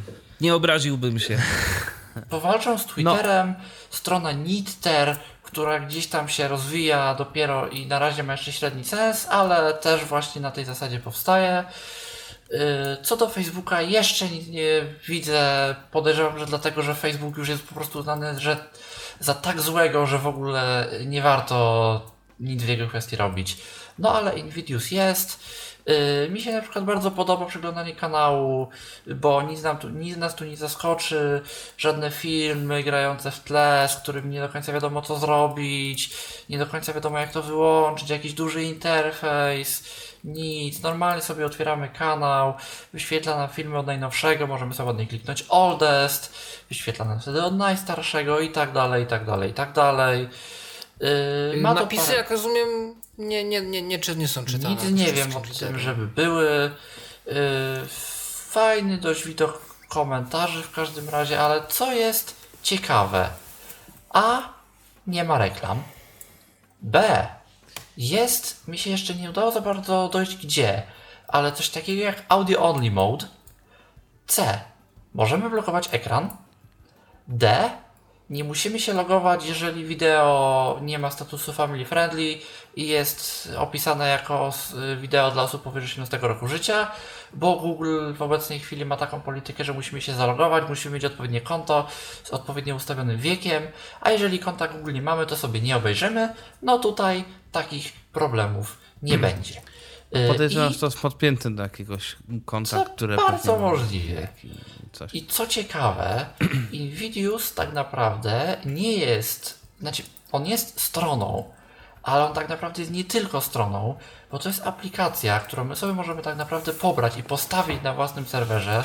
To jest pisane w języku Crystal, ma to kontener Dockera, więc jeżeli mamy jakiegoś Linuxa czy coś tego typu, to sobie to można ładnie postawić. I, i to jest na oficjalnej instancji wyłączone, ale, czyli właśnie na nvidio.us, ale można sobie wejść na listę instancji, jak się wpisze Invidious GitHub, tam się gdzieś to znajdzie i mamy po prostu listę alternatywnych jakby alternatywnego postawienia tych stron przez inne osoby, innych różnych wersji i tak dalej, w które sobie można wejść. I są takie wersje, w których nie wyłączono opcji download. I sobie możemy normalnie, kulturalnie kliknąć download i każdy film pobrać. Z tym audio only, z tego co wiem, YouTube ma możliwość odtworzenia streamu, w którym jest tylko audio. W ogóle nie pobiera się wideo na dysk użytkownika, czy w ogóle tam z internetu. I to audio jest dość wysokiej jakości. Natomiast y, nie wiem, na ile tu jest jakiś, jakiś miszmasz. Na pewno te wszystkie biblioteki typu YouTube.dl z tego korzystają. I... A czy przypadkiem one nie, nie robią tego w ten sposób, że pobierają i tak oryginalny plik y, Nie. w najlepszej jakości i potem konwertują? YouTubeDL próbuje. Nie. To YouTube znaczy DL inaczej, bo są- enumeruje tam są formaty, dwie pobiera opcje. Sobie, tak, listę formatów. Dlatego, że jest jedna rzecz to jest y, konwersja rzeczywiście w YouTube.dl, a druga rzecz to jest pobranie y, pliku Samego oryginalnego jako audio. Kilka razy to sprawdziłem i rzeczywiście jest pobierany plik, który jest tylko audio. Sprawdziłem na długim filmie, który po prostu dużo dłużej się pobierał, gdy miał Znaczy, mm, audio ja- i wideo i dużo krócej, gdy miał y, samo audio. Powinno być Ja odwrotnie. patrzyłem na konwersję. Więc YouTube no ma to właśnie i to, i to jakoś tam działa. Yy, Tylko, że zapewne oryginalnie jest to przeznaczone dla użytkowników premium, bo przecież YouTube teraz ma te różne No tak. swoje oferty, że to znaczy, można to na już w ogóle zablokowanym ekranie czasu. oglądać. To już w ogóle było od jakiegoś czasu to audio only.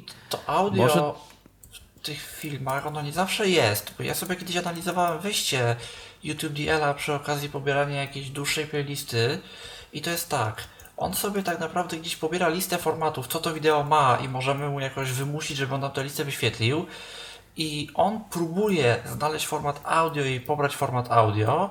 Jeżeli tego formatu nie ma, a czasem jest tak, że go po prostu nie ma, to on sobie pobierze wtedy cały film wideo i sobie innym odpowiednim narzędziem z tego wideo po prostu to audio wyciągnie.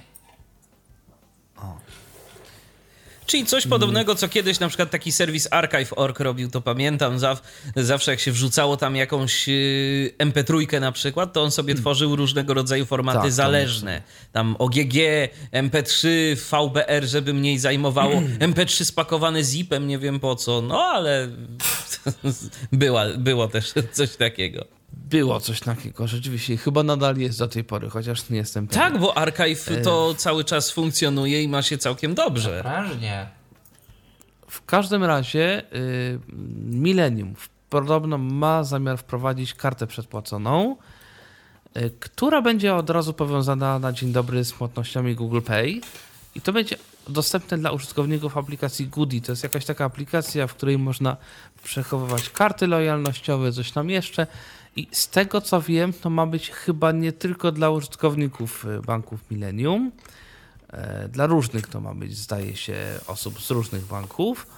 Nie wiem, czy to ma e, bazować na otwartej bankowości, między innymi, czy to po prostu tak jest już, ale no podobno ma być coś takiego, więc e, jeżeli ktoś zastanawia się, jak tu zrobić, żeby mm, powiedzmy mieć kartę, którą chce płacić za jakieś tam aplikacje czy inne takie i nie, nie, nie bać się, że jakieś tam dane wylecą do sieci, żeby potem był z tym jakiś problem, no to podobno taką kartę niedługo będzie można mieć i będzie ją można z Googlem sprząc, a w zasadzie ona chyba, chyba będzie sprzęgnięta już y, z automatu.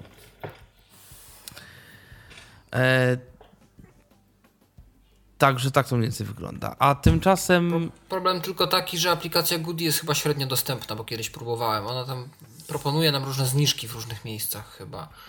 Yy, Jak ja to ostatnio raz testowałem, to nie było najlepiej. No to trochę szkoda. Tymczasem Michał znalazł dość dziwną wiadomość. Ja się zastanawiam, czy to jest kwestia jakiejś, jakiegoś poczucia moralności Apple'a, bo jest kategoria w App Store, której nie będzie. Dokładnie. Szczerze mówiąc, z osobistego mojego punktu widzenia, ani mnie ta informacja ziębi, ani grzeje. Natomiast nie podoba mi się. Po prostu, bo generalnie nie jestem zwolennikiem jakiegokolwiek cenzurowania, y, a co najwyżej robienia tego już naprawdę w wysoko uzasadnionych przypadkach. A tymczasem bez wątpienia nie jest uzasadnionym przypadkiem to, co chce zrobić Apple. Mianowicie Apple chce usunąć ze swojego sklepu, czyli z App Store'a, wszelkiego rodzaju aplikacje związane z paleniem. Yy, szczerze powiedziawszy, jako kompletnie niepalący, nie bardzo wiem, yy, do czego mogłyby się te aplikacje przydać, ale zapewne yy, ci wszyscy, którzy tam sobie na dymka lubią wyskoczyć, no to wiedzą. Yy, a na pewno wiedzą osoby widzące, bo ponoć nawet są jakieś takie aplikacje instruktażowe, które coś tam są nam w stanie podpowiedzieć, jak fajnie puszczać kółka z dymu i tak dalej, i tak dalej. No, moim zdaniem to, to okej, no je, jeżeli Znaczy ktoś... to plus pewnie wszelkiego rodzaju dla Apple'a czy apki. Jakieś tam a to z- te, to z e, pewnością. Gdzie, waypowanie tak zwane, czyli Tak, potem gdzie szukać tak. właśnie liquidów i tak dalej. Tak. Mi się, temat, mi się temat przewinął przez Twittera ostatnio Mhm. i to bardzo zaalarmowało użytkowników, bo jakby zacznijmy od tego skąd się sprawa wzięła. Sprawa się oczywiście wzięła z Ameryki i z tego, że tam jest ostatnio jakiś problem właśnie z vapingiem, z tymi papierosami, że ludzie niby od tego umierają, że się jakiś problem robi, nie do końca wiadomo o co w tym wszystkim chodzi. No i Apple, jak to Apple, bardzo dużej ilości aplikacji, w tym porno, kasyn, broni i innych podobnych na swoich platformach nie posiada, więc takie aplikacje również wycofano. Dlaczego to jest problem? Dlaczego to jest problem bardzo duży? Yy, podobno, nie wiem, ja też nie mam totalnie doświadczenia z takimi urządzeniami, ale przynajmniej według mojego Twittera yy, są na rynku dostępne urządzenia właśnie do tego e-vapingu, y, w których dużo danych, które normalnie wyświetlają się tylko na wyświetlaczu, możemy zobaczyć w apce. i jakieś rzeczy typu wymiany jakichś rzeczy, jakieś temperatury, jakieś ustawienia czegoś, to nie wiem dokładnie czego, bo mówię, totalnie się tematem nie interesuje, ale konfigurację i generalnie sprawdzanie stanu y, zamiast robić z niedostępnego menu, można było robić z apki. No i teraz osoba niewidoma, a które sobie takie urządzenie kupiła, a przynajmniej w Stanach trochę ich podobno było, ma teraz tak naprawdę opcję albo się przesiąść na Androida, albo prosić za każdym razem osobę widzącą, co nie jest za bardzo fajne. Oczywiście, a poza tym to jest y, kolejny przejaw y, cenzurowania i zastanawiam się, jak daleko my do tego wszystkiego dojdziemy. O ile na przykład y, papierosy to mnie totalnie nie interesują, ale od czasu do czasu ja na przykład lubię sobie wypić jakieś dobre piwo, a są też w Apple'u i zresztą na Androida też są, są te wszystkie aplikacje, które, w których można sobie poczytać jakieś recenzje piwa, opinie, jakieś tam informacje na ten temat i co? I na przykład nam za chwilę wyłączą też to, bo stwierdzą, że y, trzeba żyć w trzeźwości, a może za jakiś czas nam wyłączą y, apl aplikacje, które y, opisują jakieś różnego rodzaju, na przykład pozycje seksualne, bo stwierdzą, że trzeba żyć w celibacie. Ale chwila, czy tego już nie zrobiono czasem? Wiem, że na pewno wszelkiego rodzaju pornografia w App Store jest absolutnie Pornogra Pornografia i... tak, pornografia tak, ale zdaje się, że erotyka jako taka, czy jakieś takie informacje dotyczące y, różnego rodzaju mhm. rzeczy związane z seksualnością, to jest to dozwolone. Ale pornografia taka, wiesz, typowa pornografia, czyli na przykład jakbyś sobie chciał y, powiedzmy jakiś serwis porno y, uruchomić aplikację do oglądania materiałów wideo, to podejrzewam, żeby nie przeszło to w sumie i tak znaczy... średnio zmienia, bo przecież i tak Safari, Safari. No tak, no oczywiście, że tak, oczywiście, że tak. Natomiast nie, no, tylko jakby chodzi, chodzi, chodzi o, sam o to, że jakby firmy biorą się jakby firmy teoretycznie biorą się za krzewienie moralności, tylko i tak robią to w sposób jakiś niezbyt fajny, bo w gruncie rzeczy i tak to jest wszystko y, wszystko brane przez pryzmat oczywiście kasy, popularności jakiejś takiej. I Ameryki. I yy, A to Ameryki drogą. to jakby jasne. I, I jakby niekoniecznie kultura amerykańska y, pasuje wszędzie. Apple ma to y, niezbyt ładnie mówiąc gdzieś. Y, I już wiele z takich przypadków, gdzie wśród tych dużych gigantów ich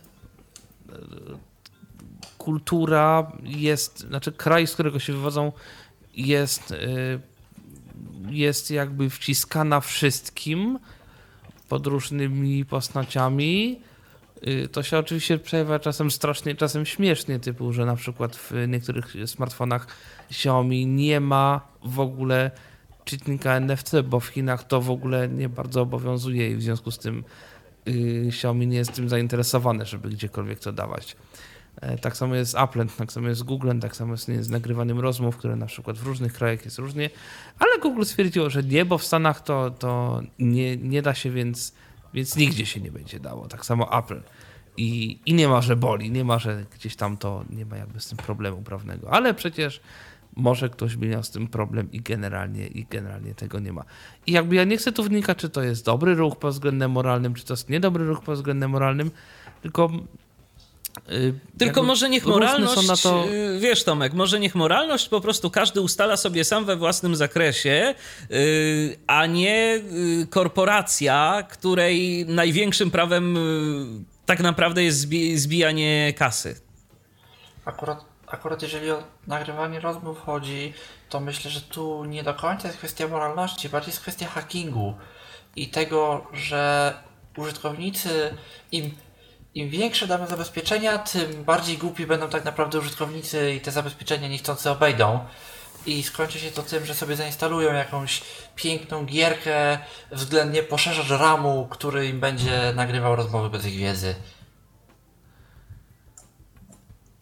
To jest, wie, Znaczy, tylko, nie, tylko z drugiej ale- strony, ale z drugiej strony, Mikołaj, y, sprawa wygląda w ten sposób. Jeżeli masz na przykład aplikację, którą y, jest ten cały review się w sklepie, w sklepie App Store'a.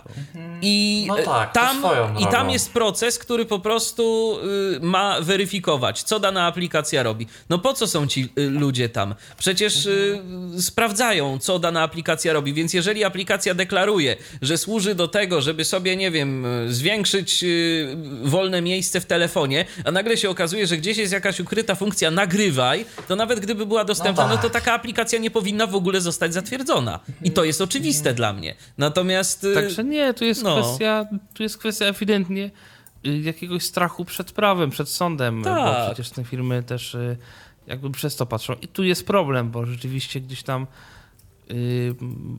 mogą się pojawić jakieś dziwne opcje, które bardzo utrudnią życie przeciętnemu użytkownikowi. No ale cóż, no takie życie, no żyjemy w takich czasach, nie innych. Mamy, każde czasy mają jakiś swój, swoją ciemną stronę. Nasze y, jakby mimo tego, że y, są bardzo z jednej strony przyjazne użytkownikowi, technologia naprawdę dostępna w zasadzie przynajmniej w środkowej i zachodniej Europie prawie dla każdego. E, Stosunkowo duża technologia i jakby jej wysoki poziom, no to, no to, e, to ma swoje jakieś tam dodatkowe, dodatkowe problemy.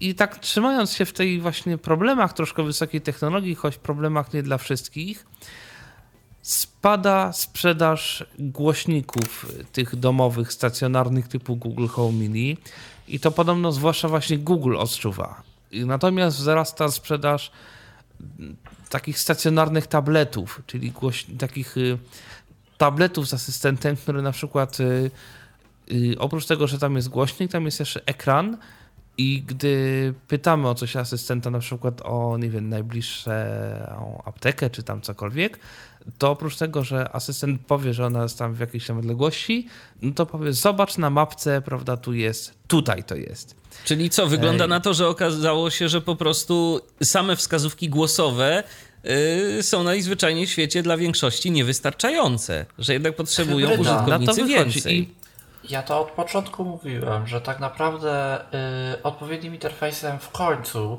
nie okaże się, przynajmniej w dużej części jest stosowany interfejs głosowy, ale interfejs hybrydowy.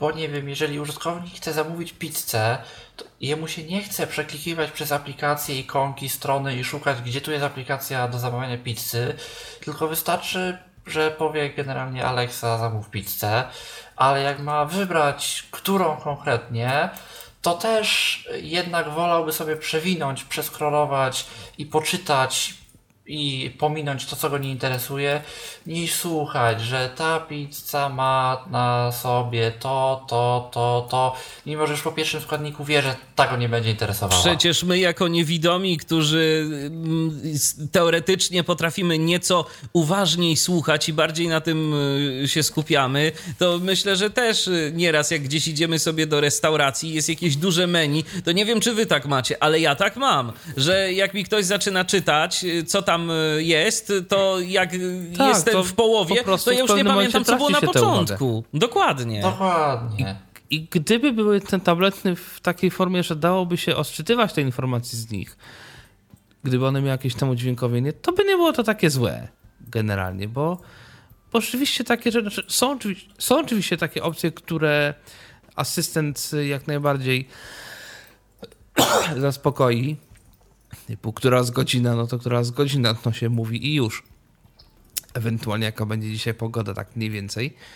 Yy, No ale właśnie jakieś bardziej szczegółowe informacje, jak dojadę dokądś tam i nagle zaczyna mi cała litania być mówiona tego, w jaki sposób to mogę zrobić, no to jest rzeczywiście jakiś, jakiś problem. E, Tymczasem, jak już jesteśmy przy komunikacji miejskiej, to pojawiła się pierwsza testowa wersja aplikacji Visum.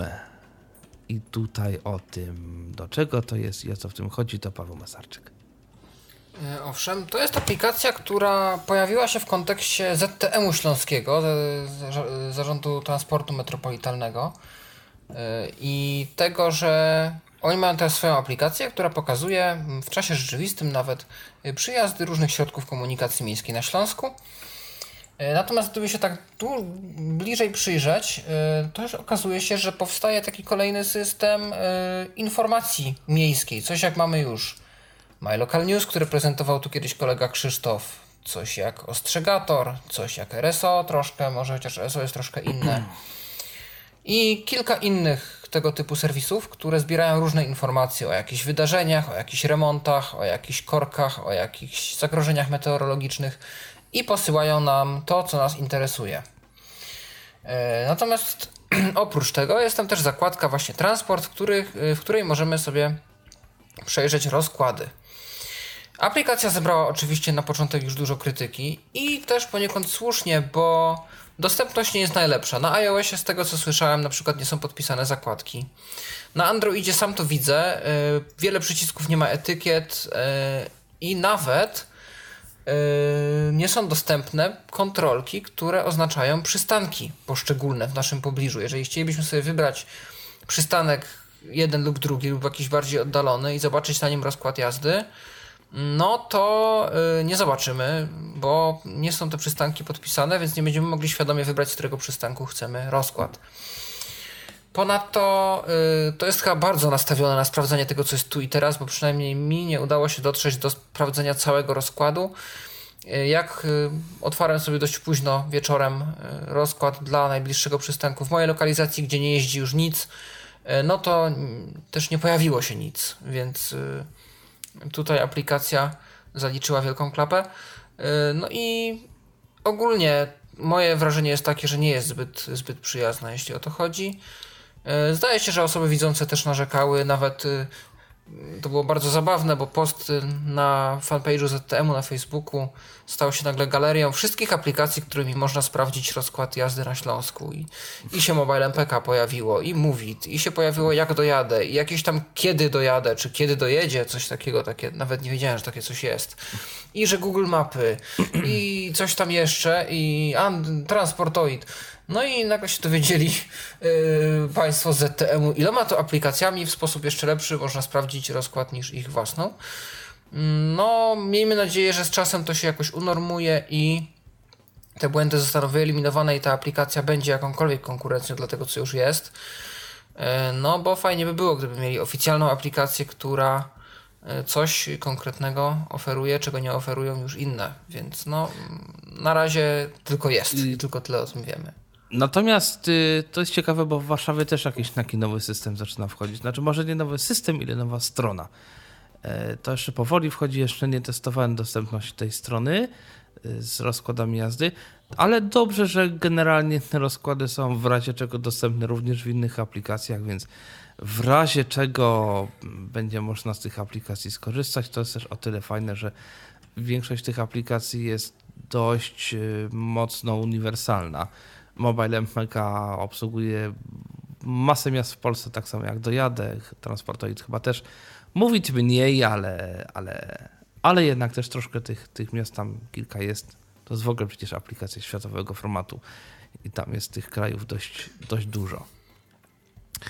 Poznanie, e, z tego co gdzieś słyszałem, ja aż tak y, blisko nie mieszkam i też, żeby samemu jeździć i jakoś się bardziej interesować, ale mi się przewinął news, że ostatnio właśnie się w Mówicie pojawił i że udostępnia teraz swoje dane w tym y, formacie otwartym API właśnie do transportu i się mogą aplikacje, które ten format wspierają, czyli większość tego typu aplikacji jakoś z tym integrować. Tak, a tu, tu kolega Mikołaj Rotnicki chyba działał dość dużo na rzecz Mówita w Poznaniu, e, żeby on działał jak trzeba i się to integrowało wszystko.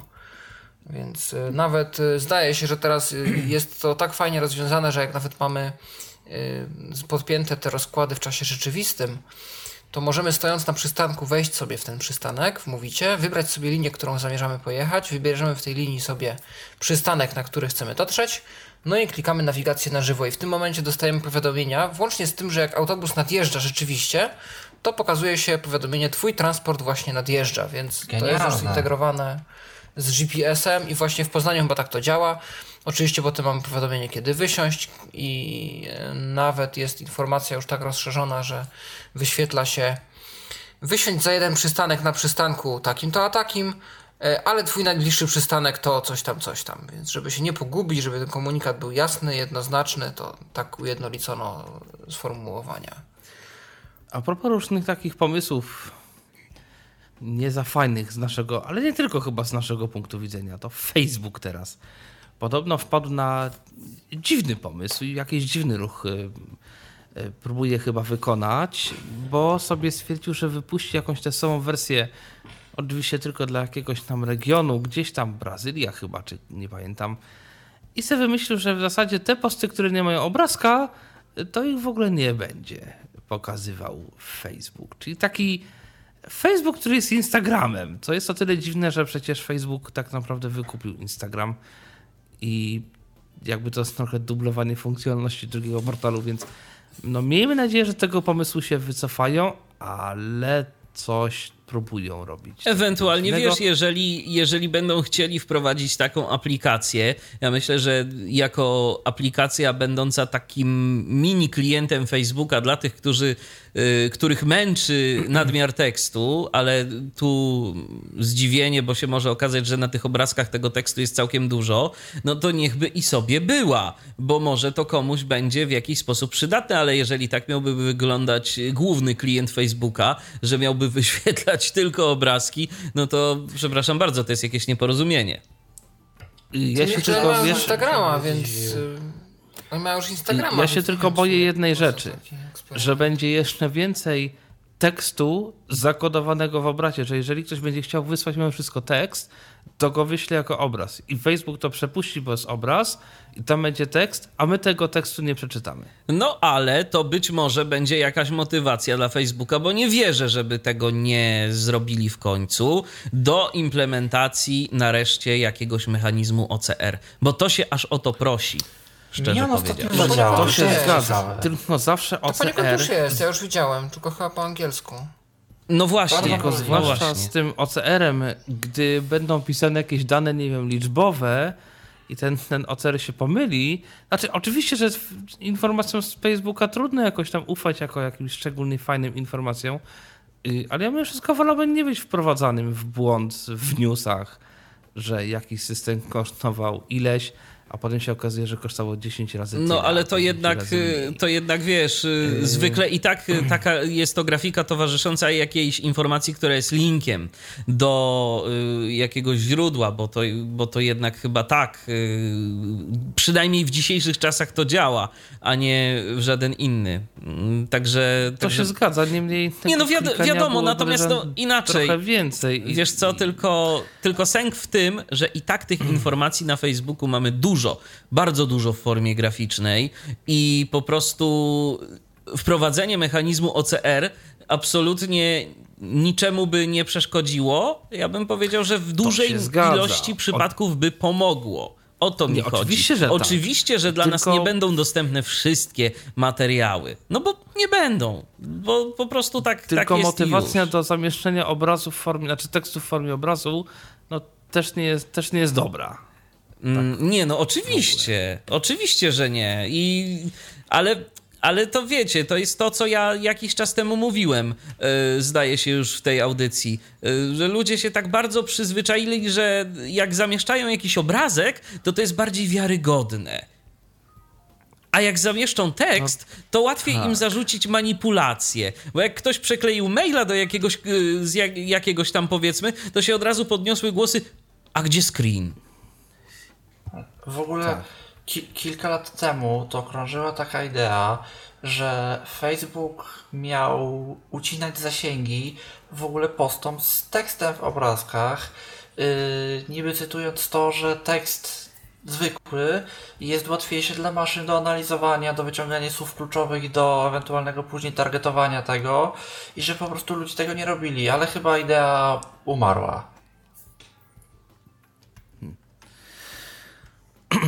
A tymczasem plus to kolejna sieć, która wprowadziła Wi-Fi, calling, choć w sposób trochę nietypowy. I tutaj już kilka osób e, to testowało z naszej ekipy. E, Dokładnie trzy osoby, bo jest i, i Michał Dziwisz, i Paweł, i Robert. nie wiem, kto by tam z was o tym chciał powiedzieć. To może Robert niech, Robert niech opowie, bo, bo tak nam przycichł.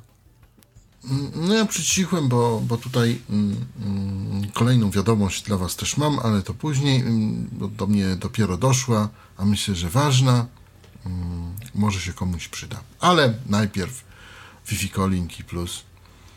Mm, testowano to przez 4 lata. Wyszło. Y, ja bym chciał powiedzieć, że coś fajnego, ale ale nie mogę powiedzieć, że coś fajnego, bo wyszło bardziej coś na literę G, a na początek, y, na początkową literę G, a na końcową O. Y, Dlaczego? Mm, Wyszło głupio. O, o, o, no. To, żeby to. Głupio to, to, to Ale łagodnie rzeczy, Jak powiedzieć. mawiał Tregarz Wieland się za kufry. Więc słuchajcie, trzeba. Zaczyna się to tak, że trzeba wysłać SMS-a mm, o treści start na numer 808 01 bodajże, o ile dobrze pamiętam. Mm, No po czym po jakimś czasie otrzymujemy mm, SMS-a, że twoja usługa jest już aktywna. No i trzeba pobrać aplikację. Aplikację Wi-Fi Calling Plus, Polkomtel Wi-Fi Calling to się to nazywa. Wczoraj miała całą Plus. jedną gwiazdkę w App Store, jeżeli chodzi o oceny. O czymś to świadczy. E, tak, ale e, już, e, żeby, żeby dalej. Pobrałem. E, no i następuje proces aktywacji. Numer telefonu podaje, najpierw podaje mi tutaj plus 48 xxxxx. Dobrze, w porządku. Wpisuję numer telefonu, wy, wymazuje mi 40, to plus 48, aplikacja mi to wymazuje. Daję kontynuuj, występuje y, znak błędu. No dobrze, poprawiam ten numer, no bo już wiem, że coś jest nie tak. Wpisuję plus 48, oczywiście klawiatura jest dość dziwna i znaczek plus to trzeba to zero po prostu przytrzymać i, i w dół palcem zjechać, żeby był plus, ale E, dobrze. a, cze- cze- cze- czekaj, czekaj, radę. czekaj, Robercie, ale przecież klawiatura, bo ja to wczoraj wpisywałem też, to tam nie było przypadkiem shifta po prostu obok, y, który należało Jest kliknąć. shift. No to jest standardowa klawiatura, a tak się wpisuje na numerycznych klawiaturach zazwyczaj y, plus. Że jest shift i zero? Tak. No to wid- widzisz, y, tutaj mi umknęło, y, ale też działa z przytrzymaniem zera i ściągnięciem palca w dół, więc y, ja po prostu.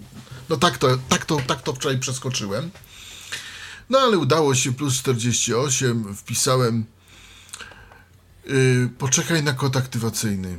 Czekam na ten kod aktywacyjny.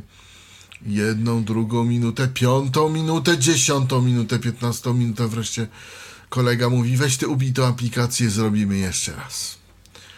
Ubiłem, robimy jeszcze raz, tym razem już bezbłędnie, no bo wiedziałem, że mm, aplikacja zrobi mi numer z tym y, numerem telefonu, tak?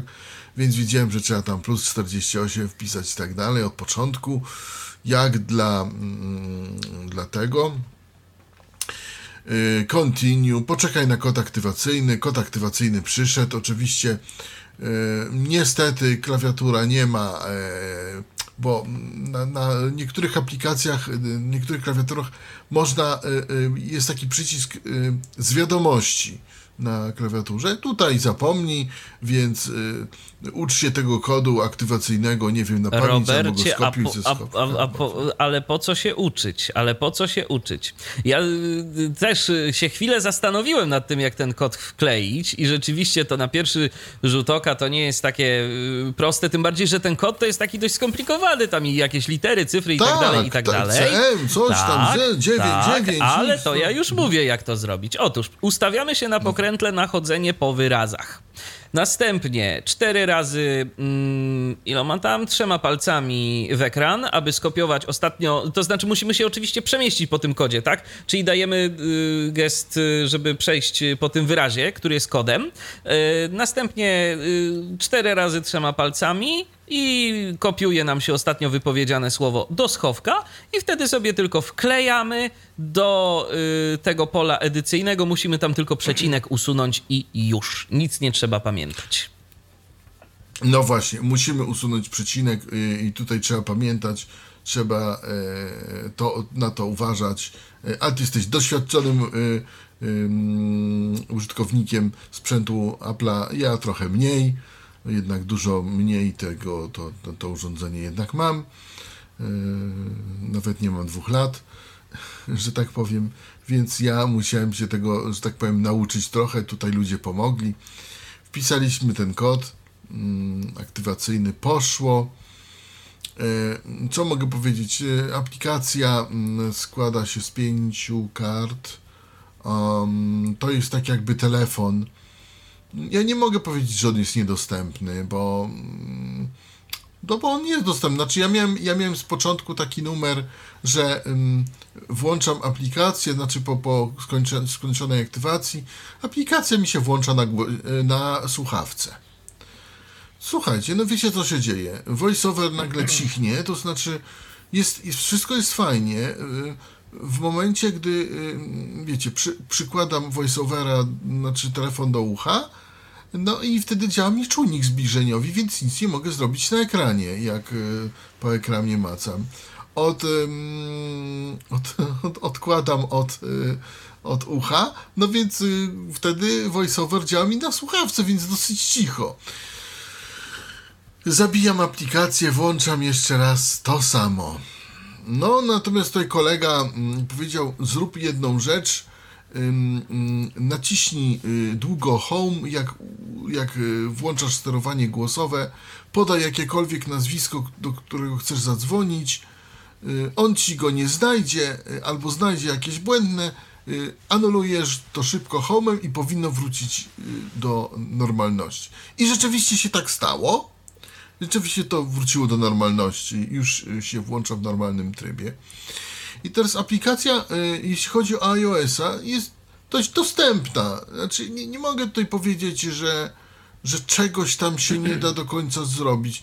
Mówię, składa się z y, pięciu kart, tam jest i spis połączeń, są kontakty, no bo tam w ogóle się aplikacja pyta, że chce dostać pozwolenie do korzystania z kontaktów, pozwolenie do korzystania z tego, owego, z mikrofonu i takie tam. E, no ale e, idąc, idąc dalej. Mm, więc e, mamy, mamy tutaj spis połączeń, mamy tutaj w spisie połączeń mamy połączenia odebrane, nieodebrane, mamy coś takiego, co się nazywa więcej, mamy ten keypad tak zwany, gdzie każdy jest, e, każda, e, każda mm, każdy klawisz jest wymawiany K1, K2, K3, K4 i tak dalej. I tu jest pewien problem, y, bo zdaje się, że przyciski, które są poniżej, czyli między innymi ten przycisk do wybierania połączenia, on jest nieopisany. Natomiast y, tak, przychodzi nam w e, sukurs sztuczna inteligencja. Tak, tak mówi, być tak, może telefon. Tak, ale gdyby tego nie było, owszem, ale gdyby tego nie było, to mielibyśmy y, przycisk, po prostu przycisk. I bądź tak. mądry i pisz wiersze i zastanawiaj się o co chodzi, do czego służy ten przycisk. Tak samo nie jest takie do końca intuicyjne wydzwanianie mm, z kontaktu, bo jak klikniemy w numer telefonu, jak mamy jakiś kontakt, jak wejdziemy w ten kontakt, to jak w niego klikniemy w ten numer telefonu, to przynajmniej u mnie to nie działa. Ale mamy przycisk też nieopisany, który jest y, o jedno fliknięcie na prawo od tego numeru telefonu. I jak sobie w to stukniemy, to yy, bez problemu jesteśmy w stanie zadzwonić, łączy nas gdzie trzeba. Mi jeszcze mówi akcesory distlosury na niektórych przyciskach. Nie wiem. Tak, to nie wiem, co to, nie wiem, co to robi, szczerze mówiąc, wczoraj już. Innymi słowy, aplikacja nie bardzo dostępna i posiadająca no nie, no, słabe no, oceny. Nie, nie aż tak źle, ale ja jeszcze dokończę. Jeszcze mamy kartę SMS, e, jeszcze mamy kartę więcej. I co na tej karcie więcej, to jest, to jest ważne, bo tam są przełączniki Wi-Fi calling aktywny bądź nieaktywny, i jeszcze mamy SMS-y przez Wi-Fi aktywne y, i, tam, i, i, i jeszcze jest y, numer, ma pokazywać albo nie pokazywać. I ponoć, ale, ale, ale to jest ważne, słuchajcie, to jest ważne. Ponoć to obsługuje doręczenia, obsłu informacje na temat doręczeń SMS-ów. Pamiętacie, jak kiedyś y, ludzie mieli taki argument przeciw iPhone'om, że te wasze iPhony to tak, doręczeń SMS-ów nie obsługują. No to Tak, to obsługuje, ale e, iPhony obsługują e, e, chyba argumenty czasu. doręczej. Natomiast ja chcę jeszcze dalej, słuchajcie, ja chcę jeszcze dalej, ponieważ ja naprawdę sprawdziłem to, mm, to, to Wi-Fi calling bardziej dokładnie. To niechcący mi się to sprawdziło tak naprawdę, bo Powiem wam tak, ja po wykonaniu telefonu i po usłyszeniu dźwięku, jaki wydobywa się z, poprzez to Wi-Fi calling plusowe, po prostu wyłączyłem tę aplikację, ubiłem ją zwyczajnie, bo, bo dźwięk jest bez HD Voice y, i to jest jak Aczkolwiek ja mam wrażenie, że mimo tego, że on jest pozbawiony HD Voice, to tam e, przynajmniej jak ja to dziś testowałem, też zresztą nieświadomie tak e, do końca, bo okazuje się, że aplikacja przejmuje priorytet. Jeżeli zahaczymy tam, że ma być włączony ten Wi-Fi calling, to ta aplikacja przejmuje priorytet nad połączeniami, do, które są do nas wdzwaniane i obsługę mamy właśnie przez Wi-Fi calling, ale ja mam wrażenie, że troszeczkę wyraźniejszy, nie tyle jeżeli chodzi o górę, co bardziej o dynamikę, jest ten głos naszych rozmówców yy, w przypadku Wi-Fi calling niż yy, w przypadku zwykłego połączenia komórkowego. Oczywiście, kiedy weźmiemy pod uwagę, że nie mamy HD Voice. To taka moja uwaga tylko na marginesie. Natomiast a propos tego e, priorytetu, o którym powiedziałeś i o tym, e, że mm, e, jak dzwonimy, wyobraź sobie, mm, ja dzisiaj poświęciłem na to trochę czasu, na to Wi-Fi calling i wyobraź sobie, że jak dzwonimy ze zwykłej apki telefon, a mamy uaktywniony e, ten Wi-Fi calling, e, tą aplikację i mamy ją ubitą, to wyobraź sobie, że jak damy zadzwoń, normalnie z apki telefon, y, tej systemowej, to w tym momencie y, automatycznie uruchamia nam się aplikacja Plusa i dzwoni nam przez Wi-Fi calling. I tak samo nam odbiera przez Wi-Fi calling. Nieźle. Także, te, także jest fajnie, ale słuchajcie, ale idę dalej, bo, bo wszystko jest, wszystko by było jeszcze, jeszcze w miarę. Ale dzisiaj do mnie zadzwoniła osoba z innej sieci. No i odebrało się przez Wi-Fi calling, no bo ja nie wiedziałem o tym, że taki numer się zrobi, jakiś się zrobi. Słuchajcie, ja myślałem, że to będzie stabilnie, a to się rwało po prostu masakrycznie. A to ja, tego, to ja tego dziś nie mogę potwierdzić, a też testowane było na innej sieci. Było połączenie e, Plus do Orange'a i działało dobrze. No, u mnie niestety nie. Yy, yy, Po prostu zdegustowałem się bardzo, że tak powiem, zdenerwowałem się, wszedłem w tą aplikację i odhaczyłem te, te, te przełączniki. Na, na, na szczęście wystarczy odhaczyć jeden przełącznik Wi-Fi calling wyłączone, trzeba zrobić wyłączone i wtedy wszystkie te, te inne się same odhaczają. I wystarczy wtedy ubić aplikację i wtedy już wszystko nam działa tak, jak ma działać, czyli przez normalny telefon. Mm, Powiem tak, tak jest z iOS-em, ale z Androidem jest, z tego co wiem, jeszcze gorzej, bo tu już są naprawdę niezłe problemy, typu nie można odebrać połączenia na ekranie, e, bo aplikacja ma, mm, jest niedostępna na ekranie odbierania połączenia. To mam potwierdzenie od dwóch osób co najmniej. To może Paweł, Paweł jeszcze powiesz coś na ten temat. Yy, nie no, wiem, to, to znaczy... Mhm. Nie wiem, Tomku, słuchałeś też na grupie. y, Jedna y, koleżanka nawet poszła w tej sprawie do, do Plusa i Plus powiedział, proszę panią, pani wyinstaluje tą aplikację i zainstaluje ją pani za 3, a za, za 4 dni, bo mamy jakieś problemy, informatycy nad tym pracują. Mm, Dobrze, Także że s- zareagowali. Znaczy ja może tylko dodam, że testy tej usługi trwają od 4 lat.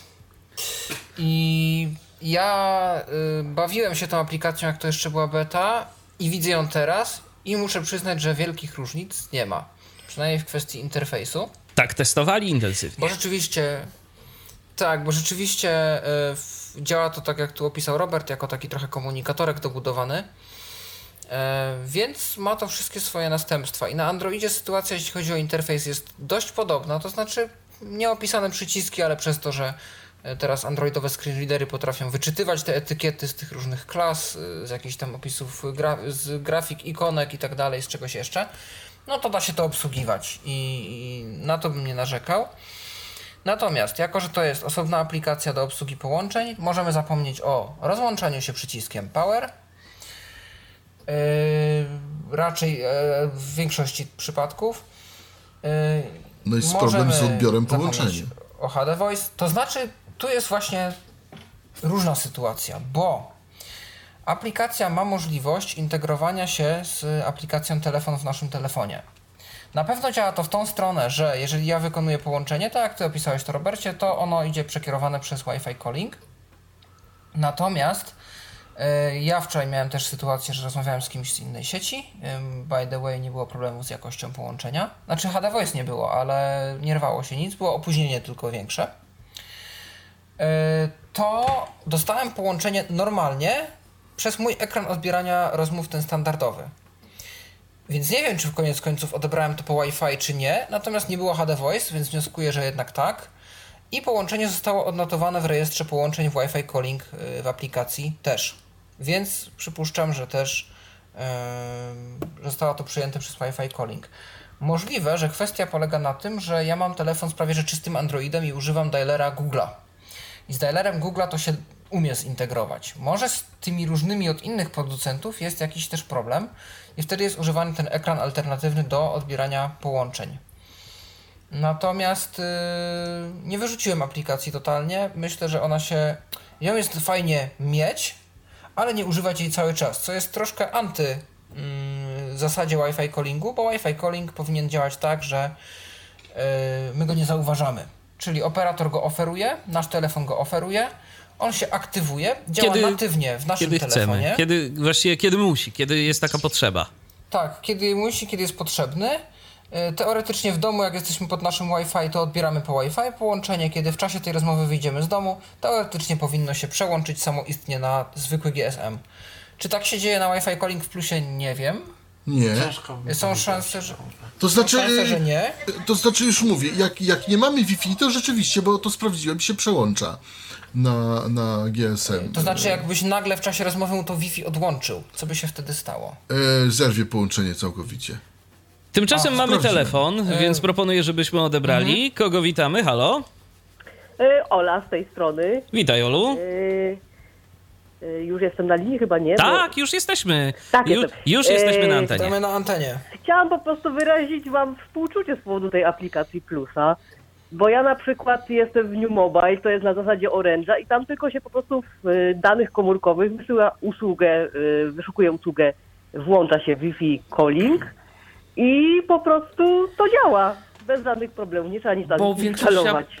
Operatorów to tak wygląda. W tym mobile Wszystko też oprócz można plusa. zadzwonić na infolinię. Dzień dobry, proszę. Znaczy to ponoć dla nowych abonamentów jest, znaczy abonentów jest w ogóle włączane domyślnie. Tak?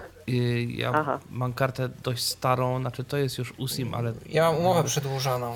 w każdym Aha, razie, no wtedy jeszcze tego nie było, ja musiałem sobie sorry. to włączyć. Natomiast, no tak, no to No, plus Ja tego, Orange'u- To po prostu- wydaje mi się, że plus tego nie ma, ale nie. chcą, żeby mieli, więc zrobili sobie coś w rodzaju VoIPa dość mocno zintegrowanego z No więc, no, z no właśnie to jest taki VoIP, bo w sumie to, w to powinno być wbudowane w, tą, w telefon i powinno się po prostu z usług wybierać takie połączenia i to się normalnie przełącza. Ja teraz mówię przez to Wi-Fi, a jak właśnie wychodzę z domu, no to mam połączenie tam GSM, nie? I, i to wszędzie dobrze działa, nic nie przerywa, wszystko jest, wszystko jest fajnie. No i jak widać, można tylko plus po prostu przedobrzył. Chyba te testy za długo No. trwały, bo zapomnieli, No co chyba te- właściwie powinni zrobić, żeby to dobrze działało. Ja jeszcze tylko takie pytanko, o, tak, jeszcze raz, y, Ale moment, podać, tak. Słuchamy, słuchamy. podać, tą, y, tą, podać tą stronkę do tego y, YouTube'a jeszcze raz, bo jakoś tak y, nie zapisałam sobie. Invideo.us pisane przez V. I N V Aha. I D I O.us. W takim razie też do komentarzy myślę, że Wrzucimy. rzuci. Dobrze, bardzo dziękuję w takim razie i słucham dalej. Dziękujemy wiadomości. również i Na do razie, usłyszenia. Dzięki. Hej. No ja myślę, że to Także jest taka cóż, to aplikacja, którą jakby w ramach podsumowania. Się trzymać, tak. zastanawiam Na się w ramach kiedy to się podsumowania. I jedną rzeczą, mianowicie skoro to jest osobna aplikacja, z którą my ją możemy instalować, to czy dałoby się, i to może Pawle, ty byś mógł potestować, yy, zainstalować tę aplikację na przykład na iPodzie Touch i zrobić sobie z niego telefon. Wiesz co, o tyle chyba nie, że jakaś weryfikacja, mam wrażenie, jest po stronie karty SIM, bo kiedy ja włączyłem, e, bardzo możliwe, że przez to, że ja już kiedyś testowałem, tylko nie pamiętam, czy na tym telefonie, czy na poprzednim, to on coś sobie zapamiętał, bo on mnie nie pytał wcale o numer. On po prostu, jak ja włączyłem aplikację, pozwolił mi przejść dalej, po czym wyświetlił mi się komunikat, yy, nie, nie masz włączonej usługi, yy, bo tam było, że żądanie do serwera, nie masz włączonej usługi, aktywuj na Wi-Fi calling, tam plus.pl slash Wi-Fi calling. Więc on w ogóle nie pytał mnie o numer, tylko coś sobie musiał widocznie po karcie sprawdzić, zidentyfikować. A to Android, I- on może. I się tak zrobiło. Ja zobaczę na iPodzie Touch z ciekawości, jak go naładuję, jak to będzie wyglądało i napiszę może w komentarzu, albo nie, powiemy za tydzień w poprzedniej audycji. Dokładnie. E, Inna rzecz, która mnie też uzupełnimy informacje. Też- Ale może być tak, że nie będziemy. Też skoro to jest Mhm. osobna aplikacja, to czy dałoby się na przykład puścić ją przez jakiegoś NordVPN-a i sobie ro- roaming zrobić za darmo? Nie, nie, nie, nie musisz przez NordVPN-a. To jest jeden z celów tej aplikacji. Aha. Jeżeli jesteś gdziekolwiek na świecie i się połączysz z Wi-Fi przez tą apkę, wykonujesz połączenia po cenie twojej pakietowej. Bo wiem, że Orange bodajże miał coś takiego, że to niby działa, ale tylko z Polski. Nie, to Play na pewno działa z zagranicy, to mam potwierdzone. Która Eee. sieć w każdym razie? Nie wiem, która. Która sieć wiem, że to miała. I plus nawet reklamuje, że to działa na ich A. stronie, że to będzie działać za granicy.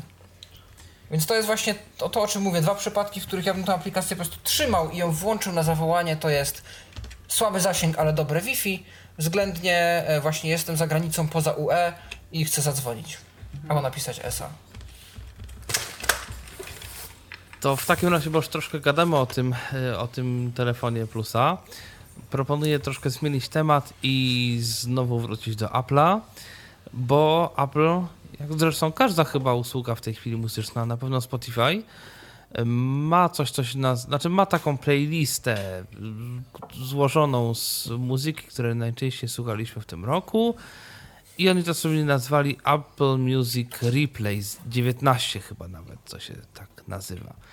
Czyli muzyka, którą słuchaliśmy najczęściej w tym roku, to jest aktualizowany co tydzień w niedzielę. Tam podobno można słuchać y, od najczęściej odtwarzanych utworów w tym roku i jak ktoś lubi takie podsumowania tego, czego słuchał najczęściej, no to może sobie coś takiego włączyć. Yy, Na razie rzecz ciekawa i tu trochę Apple się moim zdaniem zachował nie do końca po Apple'owemu, dlatego że na razie ta funkcja jest dostępna tylko w yy, internetowej wersji, webowej wersji serwisu i ma być dostępna w tej w aplikacji A ta prostu. webowa wersja to już wyszła ze stadium beta w ogóle, czy ona dalej jest taka właśnie jeszcze testowa? Nie wiem, ale jakkolwiek by nie było, to Apple zawsze był znany z takiej swojej, yy, z takiego porządku na zasadzie tworzymy funkcję i ona jest bardzo kompleksowa. To nie jest, że funkcja działa tu, ale nie tam, a może jeszcze, no dobra, może działać na przykład w Stanach, ale jakby to nie ma czegoś, że no działa tylko na urządzeniu, bo tak, albo nie działa tylko w internecie, albo to raczej Apple pilnowało, żeby to działało na urządzeniach. Tutaj stwierdzili, że najpierw będzie w przeglądarce, potem w urządzeniu i to mnie jakoś tak zastanawia, trochę niepokoi, bo w ogóle z jakieś to takie jest dziwne się coś. I to coś raczej nie do końca fajnego, bo tam jest bug na bugu i ogólnie no nie dzieje się dobrze. Także wiem, że Spotify też ma coś takiego. Nie wiem, czy tam są dokładnie według y, kolejności odtwarzania, ale widzę coś takiego, że utwory, które najczęściej słucham no, tam w, tam w, w tym roku, tam coś, tak. Spotify to ma w ogóle dużo. Spotify ma y, w ogóle apkę specjalną, która nam wyświetla statystyki, wykresy i całą resztę, bardzo dokładne informacje, czego i ile słuchaliśmy. Problem jest taki, że cała ta aplikacja jest napisana w tak zwanym standardzie WebGL, czyli typowo wyświetlanie tak naprawdę grafiki w przeglądarce. I z tego co pamiętam z zeszłego roku, co tam mogliśmy sobie przeczytać, to ostrzeżenie o plikach cookie, copyright i opcje zmień język. Okej. No tak, to fajnie. Yy, Natomiast mm, funkcja chyba pozytywna, choć się zastanawiam, od Google'a tym razem, od konkurencji na temat map Google języków, miejsc i tak dalej. I Paweł Masarczyk coś tutaj ma do Yy, powiedzenia. domyślam się, jaka jest Twoja obawa, i chyba nieuzasadniona, wszystko ok. Chodzi o to po prostu, że jeżeli będziemy w jakimś innym kraju i będziemy sobie nawigować yy, tymi mapami Google, to yy, adresy, mm, nazwy miejsc, nazwy ulic, miejscowości i tak te dane adresowe będą odczytywane w języku tego kraju, w którym się aktualnie znajdujemy. Czyli wskazówki typu skręć w lewo za ileś tam metrów po naszemu, tak jak mamy ustawiony telefon, a nazwy ulic y, w języku tego kraju, w którym jesteśmy. Myślę, że opcja spoko. Y, No bo, no bo, że tak powiem, często już tak bywało, że czytało tam to, to jak się pisze, brzmiało to komicznie, potem zapytać kogoś nawet o taką ulicę, jak nie do końca wiem jak ją wymówić, to też mała przyjemność. E, Jedyne, co mnie zastanawia, to jak sobie poradzi, no widocznie tak jak to jest prezentowane według ustawień językowych. Szczerze mówiąc, nie orientuję się, jak Google to rozwiązuje. W przypadku, gdy jesteśmy w kraju, który ma nazwy, albo w jakimś mieście takim przygranicznym, który ma nazwy ulic dwujęzyczne. Tak na przykład jest w Belgii sytuacja i to dlatego Dotwalker bardzo długie komunikaty tam generował, bo w OpenStreetMap ktoś zapisał nazwy ulic w Brukseli i po francusku, i po flamandzku. I w tym momencie słyszałem bardzo długą litanię tego, że jestem na ulicy takiej to a takiej w dwóch językach. E, Z Dotwalkerem przynajmniej. Nie pamiętam teraz, jak Google sobie z tym radzi. Natomiast y, w komunikatach w sensie. Natomiast no, ciekawe, ciekawe jak to będzie tutaj. No mi tylko na myśl przychodzi teraz włoska kolej. Mm, To kolega Patryk, gdyby mm, z nami tu nagrywał te przeglądy, to by pewnie wspomniał, e, jak to właśnie byliśmy sobie na dworcu w Bolonii i e, nasłuchaliśmy się przez parę godzin oczekiwania na nasz pociąg komunikatów w stylu A train from Bologna Centrale to Firenze Santa Maria Novenna will arrive at platform 2. I po prostu jest to tak zrobione, że Poznań robi to samo. tak, że po prostu jest robiony komunikat w języku angielskim, a nazwy y, stacji są wklejane z sampli y, właśnie włoskie. To Poznań robi dokładnie to samo yy, i to nawet na przykład jeżeli jest yy, komunikat podawany po niemiecku, bo z Poznania na przykład jeździ ktoś do Berlina, to dostajemy komunikat z yy, Polski, nazwę na przykład stacji źródłowej, że na przykład z Warszawy, a Berlin już idzie normalnie niemieckim komunikatem. Yy, W Warszawie jest jakoś śmieszne. Znaczy, teraz to chyba naprawili, ale swego czasu to w ogóle było ciekawie, bo yy, komunikat polski był po polsku, wszystkie stacje były raczej po polsku. Natomiast gdy była zapowiedź angielska, to były komunikaty po angielsku i polskie nazwy stacji były, zdaje się, wygłaszane syntezatorem chyba niemieckim. Na pewno innym niż, niż ten, które były zapowiedzi i na pewno nie polskim. Ale to kiedyś było tak chyba, że przerabiano angielski syntezator, naginano go tak, żeby czytał w miarę poprawnie te angielskie. Przecież był słynny tchef. Tak, był Tczew. Rzeczywiście. Brzmiało to przedziwnie, także te zapowiedzi są różne. Zobaczymy, jak to się w mapach Google sprawdzi. A tymczasem mamy kolejny E. telefon, więc może odbierzemy. Kogo witamy tym razem? E, Witam bardzo serdecznie, to Patryk z tej strony po raz drugi. Witaj, Ja Patryku. tym razem z pytaniem, ponieważ yy, wszedłem sobie na tą stronę i- Invideo, Invideous US i mam takie pytanie, bo ja tam zauważyłem coś takiego, że tam jest login, re, login register i tam jest yy, coś takiego, że można wybrać login with Google albo można wpisać właśnie coś takiego tam user ID i ich hasło. Ja się chciałem zapytać, do czego my to się logujemy? Czy my się rzeczywiście logujemy do to są- YouTube'a, czy to Invideo z Yy, jakąś osobną usługą? Nie, y, która- jeżeli z tego co wiem, jeżeli logujemy się Googlem, logujemy się do YouTube'a i w tym momencie widzimy wszystkie swoje subskrypcje i tak dalej. Jeżeli logujemy się user ID hasło, logujemy się w tym momencie tylko i wyłącznie do tej strony i możemy sobie wszystkie dane typu subskrypcje trzymać po prostu tam. Ale co to, jakby co to daje, że to możemy jakby że to jest niezależne No, od konta prostu To można YouTube'a. tak, przykład- tak jak w YouTubie. Dokładnie, że, że, masz to, że masz to synchronizowane. Jeżeli na przykład jesteś youtuberem, powiedzmy takim oglądającym od lat i masz swoją dużą bazę subskrypcji, no to po co to robić jeszcze raz? Wystarczy się po prostu zalogować kontem Google'a, a jak chcemy zacząć od zera, to możemy sobie tam w bazie ich serwisu zbudować y, jakiś tam set subskrypcji. Miejmy nadzieję, że to będzie działać długo, że Google nam tego nie zdmuchnie. Bo to ja byłem zachwycony jest, tym, że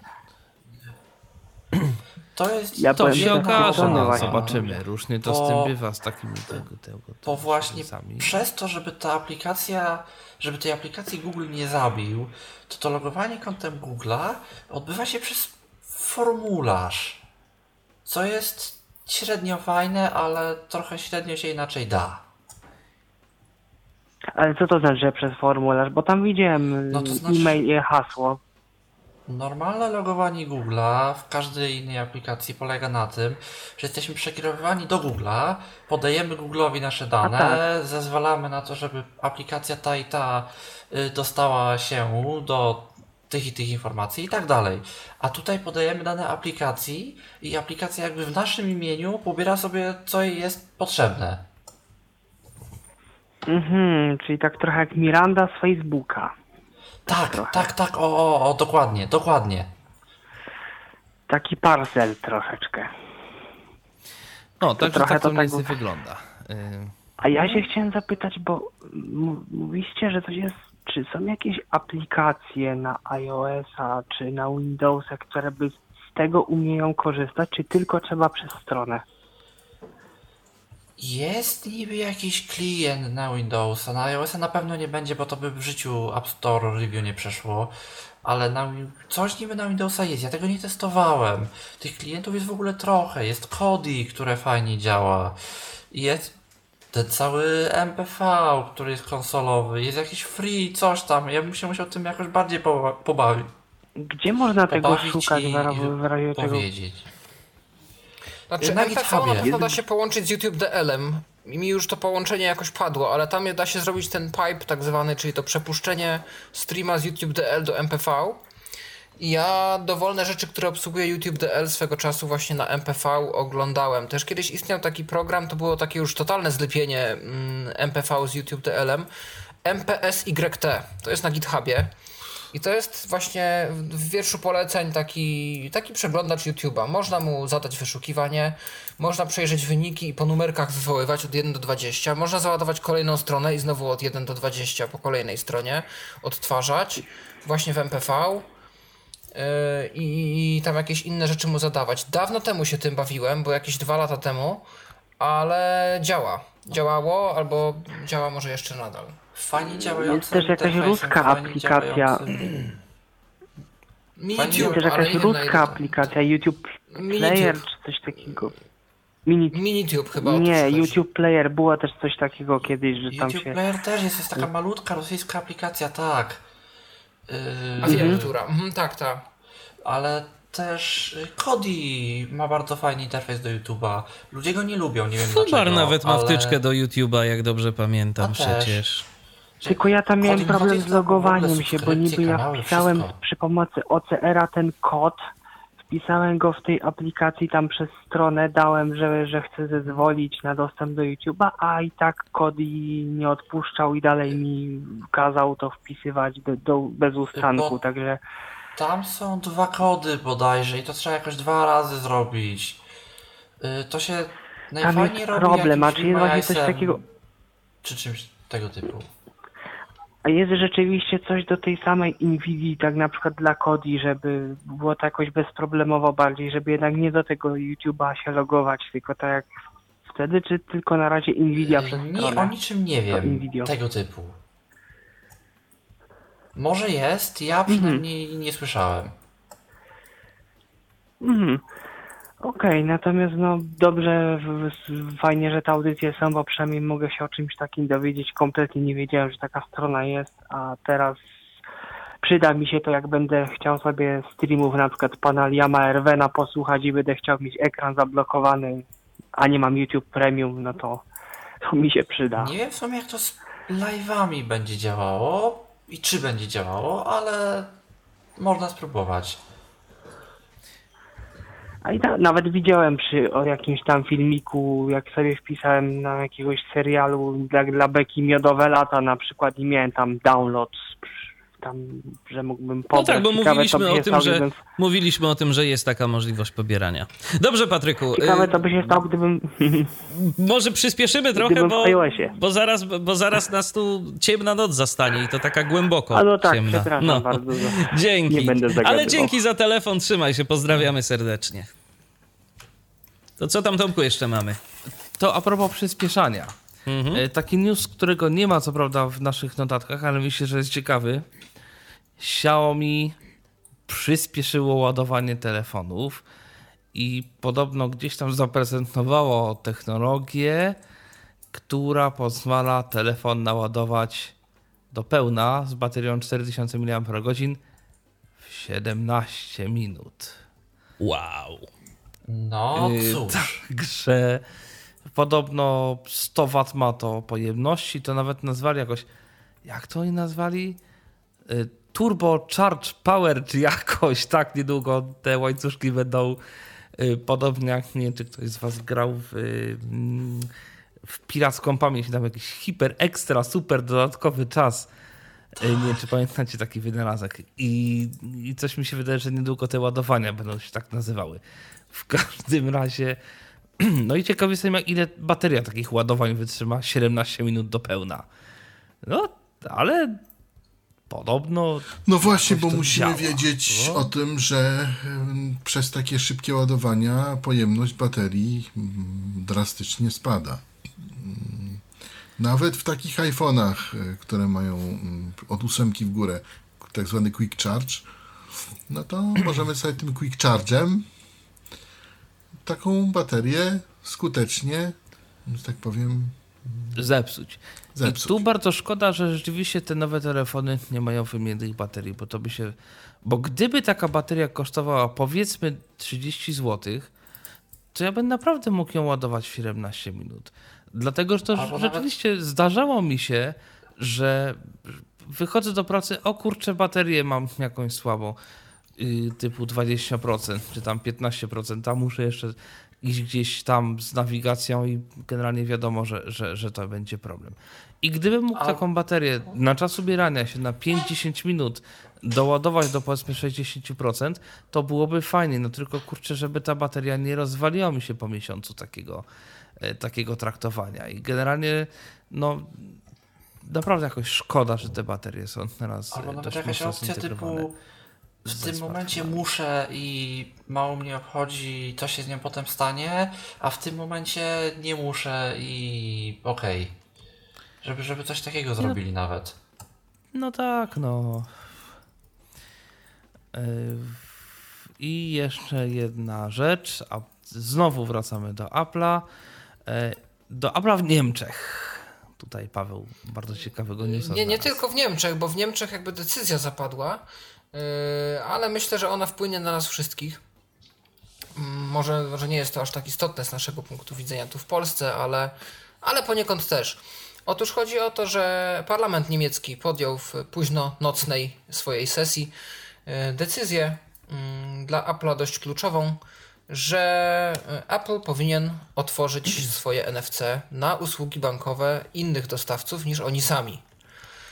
Y, Chodzi tu po prostu o to, że jeżeli mm, komuś nie podoba się Apple Pay, powinien mieć prawo wyboru, powinien móc wybrać albo na przykład y, swój bank, który może oferować, tak już ma to miejsce na Androidzie, swoje własne rozwiązanie NFC na swoich zasadach, e, albo Google Pay'a, jeżeli Google zamierza e, coś z tym zrobić. No i e, w Polsce akurat tego problemu nie ma, nie jest to jak problem dostępu, bo wszystkie banki, które się zgodziły do tej pory, e, korzystają z tego Apple Pay. Natomiast e, na przykład właśnie w Niemczech, na przykład z tego co wiem też w Czechach e, chyba, są banki, które stwierdziły, że nie, że dostęp przez pośredników im się nie podoba, że oni chcą te usługi oferować sami na własnych warunkach i z własnym wglądem do tego, jakie to będzie bezpieczne. E, No i na przykład Sparkasse niemiecka nie oferuje Apple Pay, jest to dość popularny bank, E, właśnie z tego powodu. I tak samo jeden z czeskich banków zdaje się, że też ma swoją aplikację płatniczą, którą się osobno konfiguruje i ustawia w ustawienia jako domyślną. E, nie korzysta z Google Pay na Androidzie. Nie wiem, czy Apple Pay wprowadzili mm, też. Natomiast y, w tym momencie właśnie takie banki, które są jakoś tak zapobiegawcze względem tych wszystkich bramek od korporacji, powinny dostać to prawo, żeby wdrożyć swoje własne usługi też na iPhone'ie.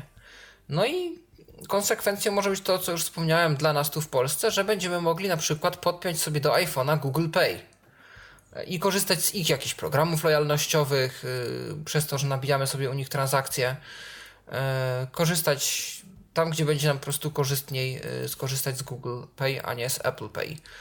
Yy, no i, i, może jeszcze z czasem się okaże, że inne usługi płatnicze w jakiś sposób rewolucyjny yy, nam tutaj zawrócą w głowie też na iOSie. No zobaczymy, no. natomiast myślę, Apple się wzbrania strasznie przed tym, że to niebezpieczne, że to naruszy ich standardy bezpieczeństwa i tak dalej. No ale wygląda na to, że będą musieli mimo wszystko ustąpić.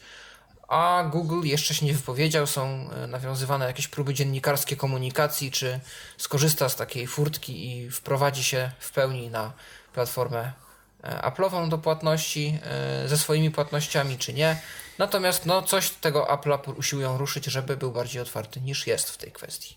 Ciekawe, czy to będzie w ogóle dotyczyć tylko tego, czy NFC w ogólności, bo może jakieś aplikacje nawet nie tyle płatnicze, ale, ale po prostu typowo NFC, jakieś identyfikatory, legitymacje, tak jak na przykład w Stanach działa na niektórych uniwersytetach, Yy, mogłyby, mogłyby też działać w ten no, sposób. U nas karta ŚKUP, u nas karta ŚKUP, Śląska Karta Usług Publicznych, yy, która służy między innymi jako bilet miesięczny yy, do komunikacji miejskiej, jest już jako NFC dostępna.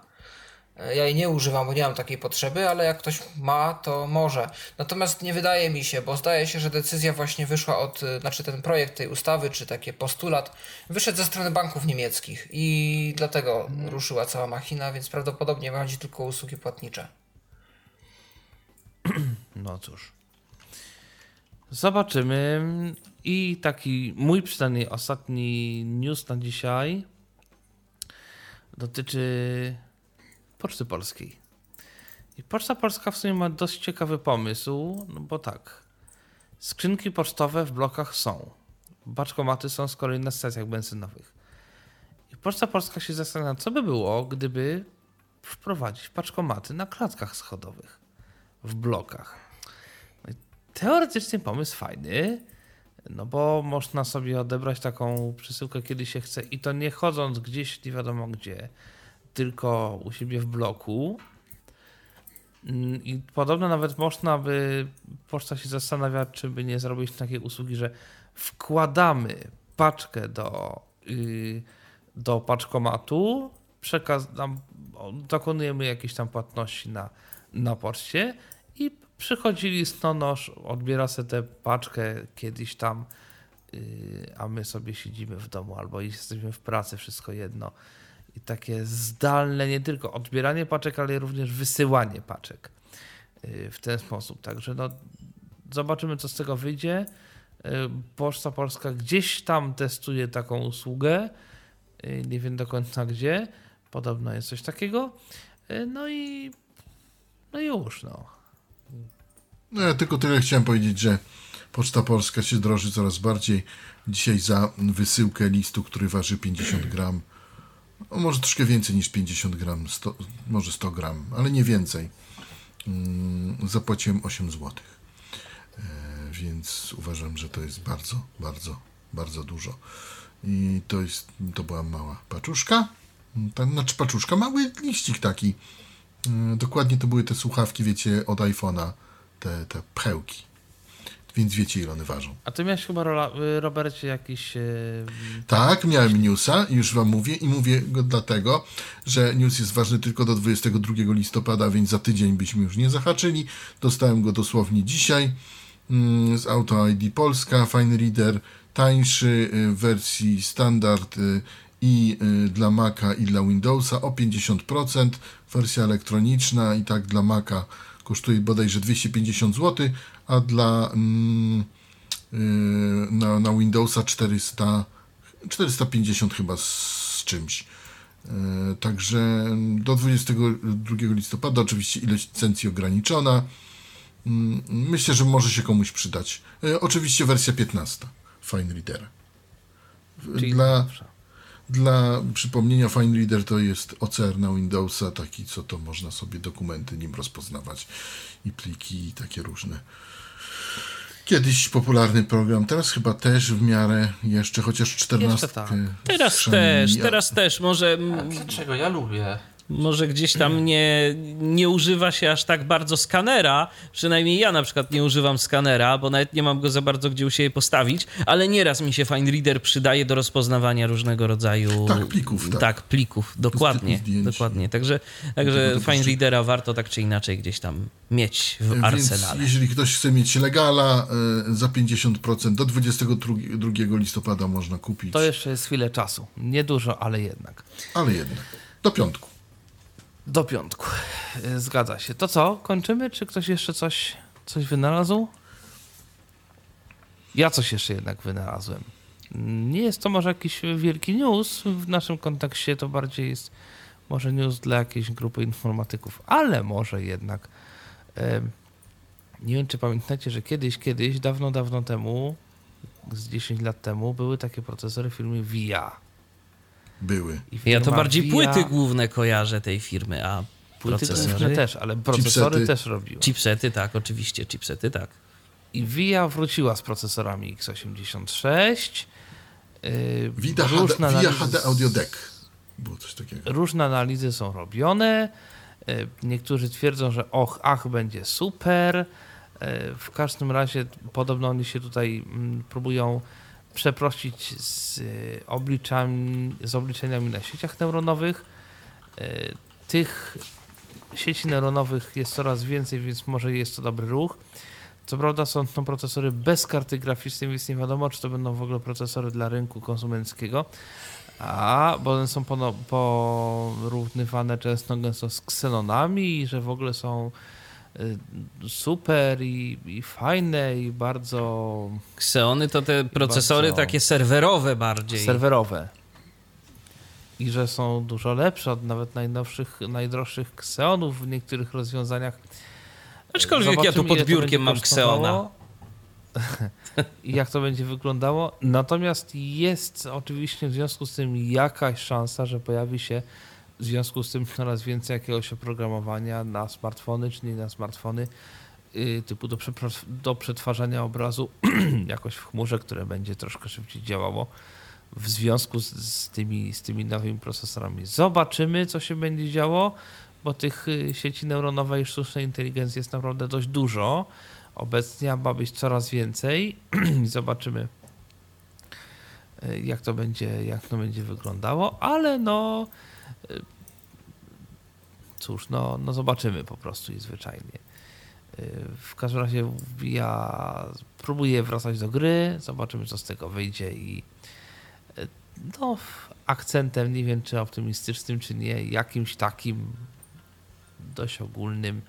Myślę, że możemy audycję zakończyć. Przypomnę, że dzisiaj nas y, pion- pięciu, pięciu wspaniałych, Mikołaj Hołysz, Michał Dziwisz, Dziękuję. Paweł Masarczyk, Robert. Łabęcki Do i ja, czyli Tomek Bilecki. Y, No i nie pozostaje nam nic innego, jak się ukłonić, pożegnać i powiedzieć, że do usłyszenia w następnym tygodniu, najprawdopodobniej we wtorek oczywiście o godzinie 20. Był to Tyflo Podcast. Pierwszy polski podcast dla niewidomych i słabowidzących. Program współfinansowany ze środków Państwowego Funduszu Rehabilitacji Osób Niepełnosprawnych.